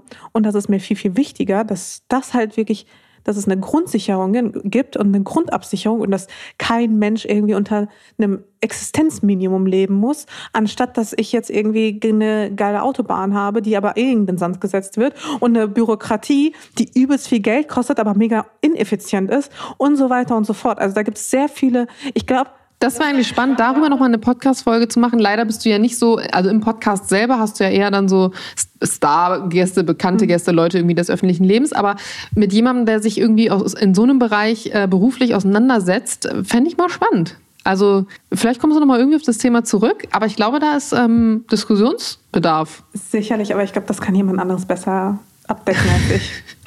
Da sind wir wieder mit dem gesunden Mittelfeld und, und dem, der, diejenigen, die sich an die Front stellen. Naja, mal gucken. Na, mal gucken. Nein, also ich, ich würde es machen, aber ich glaube, ich bin einfach nicht die richtige Person. Das hat eher was mit mir zu tun und weniger mit meiner bequemen Position. Warum glaubst du das? weil ich dann zum Beispiel schon in Diskussionen merke, dass ich Schwachpunkte habe. Und wenn ich mich positioniere und politisch äußere, dann versuche ich eigentlich genau, also vor allem auf Social Media, versuche ich diese Schwachpunkte zu vermeiden und quasi in meinen Argumenten so stark zu sein, dass egal was dann kommt, und das war ja auch damals bei mir der Grundgedanke, auch hinter Herr Eimer, dass man einfach so eine so klare Position hat und auf alle äh, Gegenargumente auch reagieren kann. Und glaubst du nicht, dass es was mit Vorbereitungen zu tun haben könnte, wenn man jetzt sagt, man bereitet sich darauf vor Voll, bei, bei diesem Thema? Bestimmten Thema schon, aber ich sag mal, wenn man dann abschweift zu anderen Themen, dann könnte ich möglicherweise ähm, ja, irgendwie merken, dass ich da vielleicht nicht perfekt vorbereitet bin. Und das ist eine Situation, die mich dann doch zu sehr aus meiner Komfortzone rauslockt, die vielleicht dann mit der Zeit irgendwie geschlossen werden kann. Da gehe ich mal schwer von aus, dass je mehr ich mich irgendwie in Themen auch reinfuchse, desto sicherer werde ich auch da drin. Aber ich fühle mich noch nicht sicher genug, um das quasi um quasi auf dieses Parkett dann zu gehen. Und ich bewundere natürlich meine KollegInnen, die das dann tun, merke aber auch, und das meine ich auch nicht böse, aber wenn man dann tatsächlich mit Politikern mmh. zu tun hat mhm. und ich habe halt auch... Die nehmen dich so auseinander. Und ich habe sogar auch Politiker immer im Freundeskreis, da kommst du einfach nicht dagegen an. Und dann benutzen sie deine Reichweite, um ihre Agenda, Agenda durchzusetzen. Und das ist etwas, den Hut möchte ich mir einfach nicht aufsetzen. Und das ist eine Verantwortung, die ich auch irgendwo finde ich, trage, dass ich Menschen, deren Position ich nicht teile, dass ich denen vielleicht auch nicht unbedingt eine Reichweite gebe, mhm. keine zusätzliche. Mhm. Und gerade Politiker, die sind halt mega gut da drin, auch ihre Arschlochposition ähm, so zu verargumentieren, dass du, wenn du nicht richtig schnell bist und nicht krass auf Zack, dass du da vielleicht nicht immer unbedingt dagegen ankommst. Ja, und wenn du denen halt eine Bühne bietest. Das ist aber noch ihr Job. Ja, bei Voll. Politikern geht es ja nicht nur darum, irgendwie politische Entscheidungen zu treffen, sondern tot zu argumentieren und zu diskutieren. Total. Und sie haben natürlich diesen Wettbewerbsvorteil, weil sie stecken natürlich in ihrem Tun und Handeln voll drin und du bist ja immer Außenstehende, die das quasi von außen beurteilt. Und ich kann dir immer noch sagen, ja, aber Statistik hier, Statistik da und du kannst das vielleicht nicht immer unbedingt so widerlegen. Und dann musst du das alles perfekt griffbereit haben. Ja. Und das, da bin ich einfach nicht an dem, an dem Punkt. Und mhm. das ist mir einfach nicht so Aber das auch zu erkennen und so zu benennen und zu sagen, ey, ich fühle mich da nicht gut mit, ist auch ähm, ein guter Schachzug. Also ich finde, das ist eine gute Position zu sagen, ey, mh, hm, ich glaube, es ist nicht so mein Ding, das sollte jemand anders machen. Hast du jemanden, wo du glaubst, der könnte das gut? Naja, es gibt ja auch schon welche, die machen das ja auch sehr gut. Also JournalistInnen, also dafür gibt, haben wir ja auch JournalistInnen, dass die sich mit diesen Themen auseinandersetzen. Ich meinte jetzt genau diese Diskussion gerade, die wir geführt haben über die Abtreibungsthematik. Ja, das kann ich mir zum Beispiel mit einer feministischen äh, Politikerin durchaus vorstellen, die da sich vielleicht in Paragraph 219a und 218 nochmal deutlich mehr eingearbeitet hat, die oder so ein Duo, weiß ich nicht, ähnlich wie bei Lage der Nation, ähm, Journalist und Jurist. Mhm, stimmt. Finde ich, ist ein ja, juristisch ist tolle, wichtig. Ja. ja, ist eine tolle Kombination wo man sagen kann, okay, da hast du einmal jemanden auf der politischen Seite und einmal jemanden auf der ähm, juristischen Seite, dass man das dann irgendwie so ein bisschen abdeckt, dass man auch sagt, okay, das ist überhaupt möglich und das ist unmöglich. Und mhm. wie gesagt, ich bin Influencerin, ist das nicht meine Aufgabe und ich kann nur Fragen stellen und Ideen in den Raum geben, aber ähm, ich maße mir jetzt da nicht an zu sagen, okay, das ist jetzt die perfekte Lösung, weil natürlich werde ich irgendwas übersehen haben. Mhm. Ja, finde ich gut. Ähm, jedenfalls sehe ich das auf jeden Fall schon bei einem Glas Weinchen gleich. Das Deswegen machen wir mal weiter. Und zwar, ich habe auch gar nicht mehr so viele Fragen. Ich meine, wir haben auch schon richtig viel besprochen. Ich habe aber noch ein paar random Fragen. Okay. Und zwar, was ist dein Guilty Pleasure? Wie haben Leute vor mir das beantwortet? Naja, zum Beispiel habe ich sie auch mal gefragt, so, was konsumierst du total gerne? Was ein bisschen strange ist, zum Beispiel auf YouTube oder sowas. Oder was oh, kommt dann da? Okay, TikTok okay, okay, ja gut, okay. Leute, es sind Pickelausdrück-Videos. Also dieser ganze Klassiker mit ja, Pickeln ausdrücken, so, so Eiterpickel, Enthaarung, ähm, Leute, die irgendwelche Eiterbläschen im Ohr haben. All diese ganzen schönen satisfying Geschichten. Ich komme nicht drüber hinweg. Ich verstehe das. Ich Verstehst du? Ich kann es sogar nachvollziehen. Ey, bei mir ist es wirklich so, ich bis zu einem bestimmten Level fühle ich es voll. Ab einem bestimmten Level wird es mir dann zu viel. Aber man, da ist nur eine kranke Faszination. Ne? Warum ist das so? Ich weiß nicht, Also so, super so ja, so fünf, sechs Stück. Danach äh, kann ich dann auch nicht mehr meistens. Und dann ist es auch so dieses, dieser, dieser Charme von außen gesehen, wenn man dann so von oben herab sich selbst betrachtet und denkt so, Girl, was ziehst du dir da eigentlich gerade rein? Ist das dein Ernst? Aber es wird dann auch leider ja immer wieder eine Explore-Page irgendwie angezeigt. Und man Und, bleibt immer wieder und man bleibt immer wieder drauf hängen. ja, das ist schon ein bisschen, ja, schon ein bisschen unangenehm eigentlich. Aber es ist auf jeden Fall ein Guilty Pleasure. was ich auch mag, sind so. Ähm, ich weiß, viele haben ein Problem mit Füßen, aber so vorher, nachher Fußvideos. Also wenn Leute so richtig eklige Füße haben, Ja. wenn auch gerade so Pedikür-Queens, die dann so richtig eklige Füße behandeln, wo du dann echt den letzten Schmodder und Mock da rausholst und dann machen die dir aber schön die Füße. Und es ist voll eine Befreiung so. Okay, ich verstehe schon, worauf es hinausgeht bei dir. Ja, auch so ein Ekelscheiß, come on, es ist halt einfach so. Aber ich, und ich verstehe, das Problem ist, ich verstehe es sogar wirklich, wobei bei Füßen, das finde ich auch, also, finde ich es gibt auch, ja viele Menschen, die wirklich ein Problem mit Füßen haben. Also ähm, es gibt auch Menschen, die lieben Füße. Genau, also es ist immer so ein Extrem. Ich habe überhaupt kein Problem mit Füßen, Mhm. aber Füße sind für mich auch nicht irgendwie sexuell. Ähm, finde, aber ich Füße finde es halt faszinierend. ja, ähm, Sie ich habe ich hab ich irgendwann, ich habe irgendwann mal gemerkt ähm, auf Social Media, da habe ich neuen Nagellack ausprobiert und den habe ich auf meinen Füßen ausprobiert, weil meine Finger waren erst frisch lackiert und habe so mein Handy in der Hand und wollte gerade so das in die Kamera halten und dachte in dem Moment, ah, jetzt kommen wieder gleich die ganzen Fußfetischisten. Und dann dachte ich mir, will ich mich jetzt selbst gerade so reduzieren in meiner Art der Darstellung, dass ich jetzt also nur, weil andere diese Füße so geil finden, die jetzt nicht posten, dann dachte ich, nö, will ich eigentlich gar nicht, weil für mich sind Füße nichts Sexuelles und ich habe jetzt Bock gerade, meine frisch lackierten Füße zu zeigen. Habe ich dann auch einfach gemacht.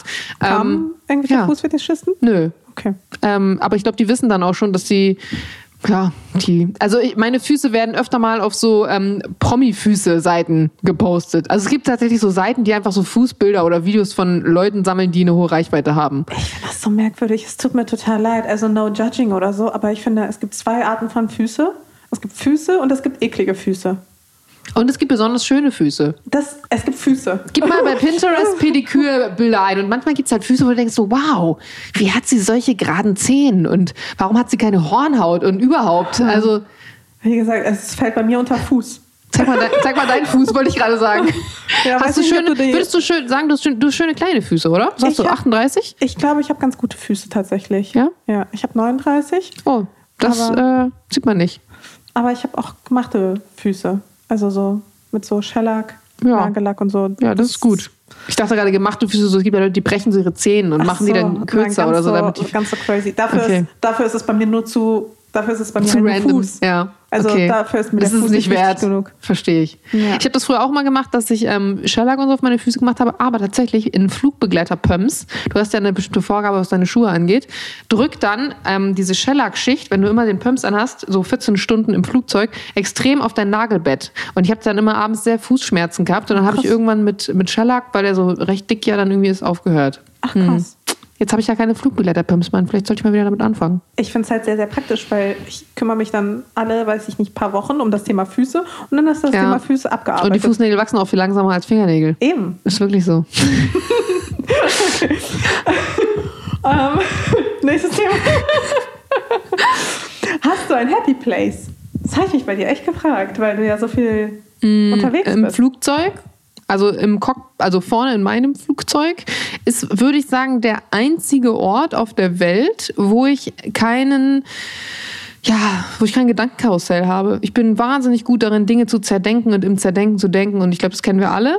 Und ich habe eigentlich keinen einzigen Ort, außer das Cockpit, an dem ich an nichts anderes denke, außer an das, was ich gerade tue. Eigentlich, glaube ich, ist der Mensch, deswegen fasziniert Sex uns so, ist, glaube ich, ein Orgasmus das Einzige, wo du nichts anderes denkst, außer an diesem Moment. Und ähm, deswegen können die meisten Menschen sich auch nur im, im Orgasmus so richtig fallen lassen, so komplett. Und bei mir ist es aber wirklich so, beim Fliegen kann ich mich zu 1000 Prozent auf diese eine Sache, die ich dann tue, einlassen, nämlich das Fliegen an sich. Das geht mir mit Sport tatsächlich manchmal so. Ach, hör auf. Ja, ich weiß. Unbequem. Ganz ehrlich, wer, wer, wer ähm, hast du Sportkooperationen?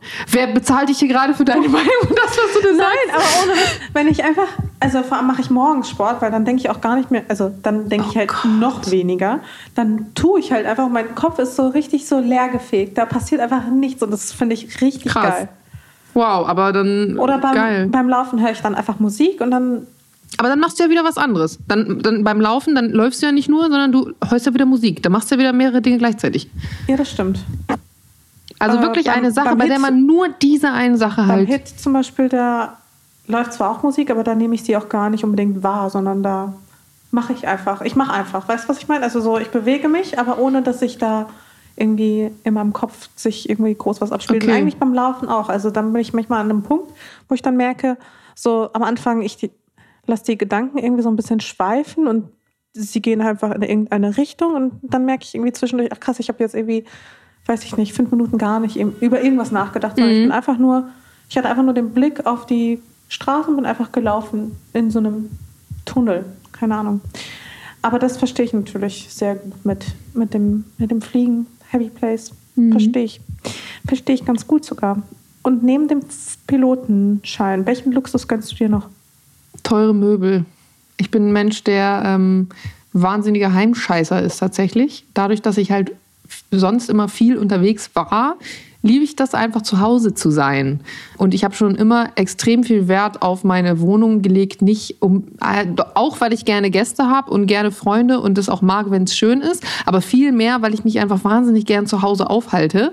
Und ähm, ich habe zum Beispiel, als ich dann nach Berlin gezogen bin und ähm, die Wohnung mir angeguckt habe, die ich jetzt habe, das war auch echt so ein Glücksgriff und so ein wirklich mega Glück, dass ich die bekommen habe überhaupt. Bin ich in diesen Raum gekommen, wo heute mein Arbeits-AKS-Tisch drin steht und ich wusste, ich werde hier einfach einen richtig geilen, riesengroßen Vollholz-Konferenztisch reinballern und habe äh, wirklich Wochen, Monate lang nach einem perfekten Tisch gesucht und als ich ihn dann gefunden habe und aufs Preisschild geguckt habe, dachte ich mir, Alter, du kannst jetzt echt nicht 3000 Euro für einen scheiß Tisch ausgeben. Habe ich dann aber, weil ich mir auch gedacht habe, das ist ein Tisch, den wirst du wahrscheinlich dein Leben lang behalten und der wird noch wahrscheinlich deinen Kindern irgendwann gehören. Den kann man auch so, der hat unten so massive Beine, die kannst du so hochkurbeln und dann kannst du wie eine Theke draus machen. Das heißt, würdest du zu Hause eine Hausparty machen, kannst du das, die ganzen Chips und das ganze Essen draufstellen und es ist halt wie eine Theke. Ist richtig geiles Teil. Und ja, das ist was, wo ich sage, da gebe ich richtig gern Geld für aus. Für Möbel. Auch hier absolut nachvollziehbar. so, und jetzt kommen wir schon zu den letzten zwei Fragen. Und die ist extrem random. Die hat nämlich meine Gästin vor dir gestellt, und zwar an dich. Wenn du die nächste Bundeskanzlerin wärst, was wäre das Erste, was du ändern würdest? Wow, ich glaube, jetzt musst du kurz meine Gedankenpause rausschneiden, Das ist kein weil Problem. ich wahrscheinlich wahnsinnig lange brauchen werde, um darüber nachzudenken. Ist, eine, ist auf jeden Fall Wer eine war denn die letzte Gästin? Victoria Janke. Ach so, ja. Und machst du das immer so, dass du dem Gast sagst, wer als nächstes kommt und was du ihn fragen willst? Was ist, wenn derjenige denjenigen nicht kennt? Ach so, nee, es ist meistens so, dass sie gar nicht, also ich weiß jetzt auch nicht zu 100 Prozent, wer nach dir kommt. Ich werde dir aber nachher Die als Frage letztes? Ah, die Frage stellen, okay. welche Frage ich dem nächsten Spannend. Gast. Und da kannst du dir auch gerne eine fiese Frage ausdenken. Boah, die ist wirklich mies. Das Ding ist ja, um einfach mal eine Antwort zu geben, es ist ja leider nicht so, dass die Bundeskanzlerin oder der Bundeskanzler einfach sowas ändern kann. Das stellen wir uns immer so einfach vor. Mhm. Aber am Ende ist das ähm, ja eine, eine Wunschvorstellung, dass man Ist ja auch gut so. ist es, dass man dahergehen kann und irgendwas verändert. Deswegen, Ist ja nicht ohne Grund so. ja, Aber nehmen wir mal an, ähm, wir hätten jetzt nicht dieses System, in dem wir jetzt leben, dass jetzt die Bundeskanzlerin nichts alleine entscheiden kann, sondern dass sie auch immer abhängig ist von ähm, den anderen gesetzgeberischen Faktoren. mhm. Angenommen, du könntest jetzt einfach irgendeinen irgendeinen Beschluss durchboxen. Mhm. Was wäre dir da wichtig? Oder was würdest du ändern? Ähm, ich glaube, ich würde ähm, auf das aktuelle Lohnsystem, wie wir es so in Deutschland haben, äh, so ein bisschen eingehen. Also äh, es gibt das ja schon in anderen Ländern zum einen, dass du dich bei Bewerbungsverfahren äh, nicht mit Foto vorstellen musst, ähm, weil wir einfach dieses Problem haben mit, ne, Frauen und Männer verdienen unterschiedlich. Und ich würde, glaube ich, generell, ich kann dir gar nicht genau sagen, wie das funktionieren würde, aber ich würde versuchen, irgendwie eine Gesetzgebung einzuführen, in der einfach jeder wirklich für dieselbe Arbeit dasselbe verdient. Es ist ja auch so, dass wenn du dich jetzt als, ähm, ich weiß weiß nicht, Büroangestellte in dem einen Unternehmen bewirbst, da irgendwie äh, ne, 1400 Euro bekommst, in anderen irgendwie 1300 und ähm, das gar nicht wirklich einen Grund hat, sondern der Chef sagt einfach, naja, hier verdienst du halt das. Und ich würde versuchen, einfach Löhne gerechter, also erstmal genderneutral und allgemein gerechter zu verteilen, dass man auch nicht mehr diesen extremen Wettbewerb untereinander hat, dass du beispielsweise auch sagen könntest, ein Unternehmen fährt den und den Umsatz und fairerweise muss jetzt in dem und dem Unternehmen auch der, der Lohn so und so hoch sein im Vergleich zu einem anderen. Ich kann dir absolut nicht sagen, wie ich das umsetzen würde. Aber ich glaube, was das angeht, also dass wir auch immer noch dieses Problem haben, ne? Männer, Frauen, der unterschiedliche Verdienst, das ist irgendwie was, was schon längst eigentlich, finde ich, hätte behoben werden müssen in irgendeiner Art und Weise. Ja, ich glaube, das ist gar nicht so einfach, das zu beheben. Ne? Ist es, es auch ist, nicht. Also du Aber ich, halt du hast ja gerade gesagt, ja. ich bin Bundeskanzlerin ja, ja. und kann das einfach entscheiden. Dementsprechend. und ihr lasst euch jetzt ein Gesetz einfallen, dass Jawohl, das wieder... Ist mir scheißegal, wie das macht, aber macht es. Ah, okay. Ja, weil über den Mindestlohn kannst du das ja nicht hundertprozentig regulieren. Also kannst du natürlich den Mindestlohn noch weiter hochsetzen. Und ansonsten kannst du regulieren, dass es... Also ich persönlich bin ja für einen Maximallohn.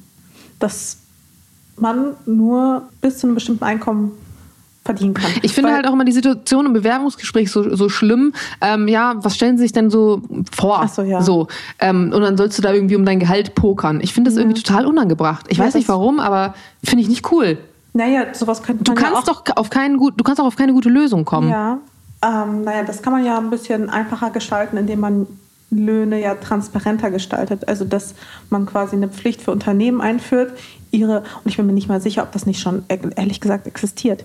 Weil was das angeht, da wird ja, da passiert ja auch schon viel, dass man quasi öffentlich einsehen kann, auf welcher Position man in dem Unternehmen welches Gehalt bekommt. Na, also ich weiß zum Beispiel bei den Flugbegleitern, ich kann ja nur davon jetzt beispielsweise mhm. berichten, ist es so, du wirst ja zum einen nach Blockstunden bezahlt, also der Zeit, die du aktiv in sich einem bewegenden Flugzeug bist. Mhm. Und alles andere, also wenn das Flugzeug steht, wenn du im Crewraum bist, wenn du hinfährst zur Arbeit oder proceedest, fällt in dein sogenanntes Grundgehalt. Und diese Gehälter sind bei jeder Airline unterschiedlich. Mhm. Aber mit, mit welcher Begründung ist jetzt meine Arbeit bei der einen Airline irgendwie, keine Ahnung, 13 Euro die Stunde wert und ich fliege und äh, sorge für die Sicherheit der mhm. Passagiere und bei der anderen Airline was anderes. Also da fehlt es mir halt, und das ist bei vielen anderen Unternehmen halt auch so, an, an Transparenz. Und mhm. ähm, da fände ich es schön, wenn man das ein bisschen einheitlicher gestalten würde. Aber ich wüsste nicht wie. Du hast mich auch sehr berumpelt mit dieser Frage, muss ich sagen. Und ich wünschte, das wäre so eine Frage, für die hätte ich mehr Zeit gehabt, tatsächlich im, im Vorfeld, weil man sich da wirklich dann was was Gutes hätte überlegen können. Aber gut, das ist natürlich auch der Sinn dieser Frage.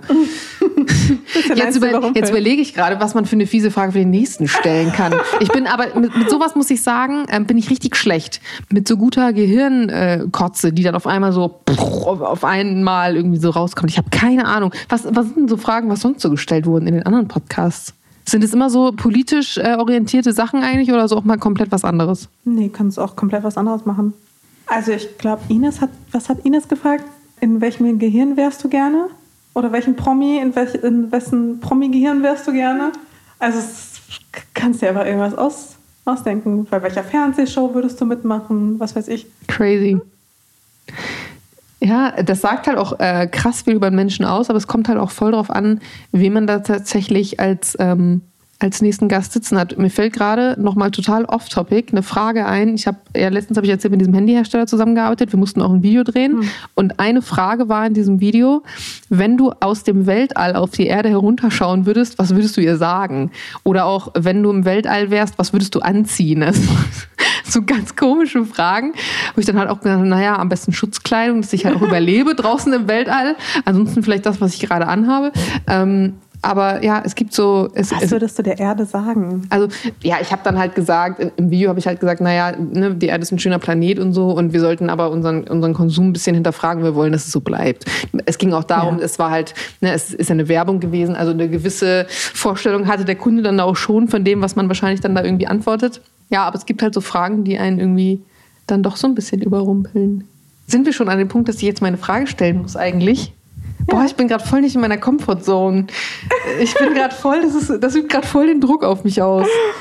Ich glaube, da kannst du aber auch gar nicht irgendwie groß was falsch machen. Man, ja, nee, kann man nicht, aber man, man will auch irgendwie was Cooles machen. Ich will halt auch, ähm, wenn ich mir jetzt diese Frage überlege, das nächste Mal, wenn du eine Podcast-Folge machst, wie oft machst du immer eine? Jede Woche? Alle zwei Wochen, wenn. Ja, in diese Folge schalten und wissen, oh geil, am Ende kommt meine Frage und derjenige muss die irgendwie beantworten.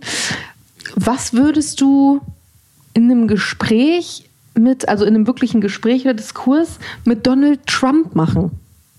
Nehme ich. Gut. Also ich würde, ich weiß nämlich, weil jeder von uns würde ja irgendwie sagen, boah, was für ein komischer Typ und so, aber wenn man ja dann wirklich in so einer Situation ist, ist es ja irgendwie was komplett anderes.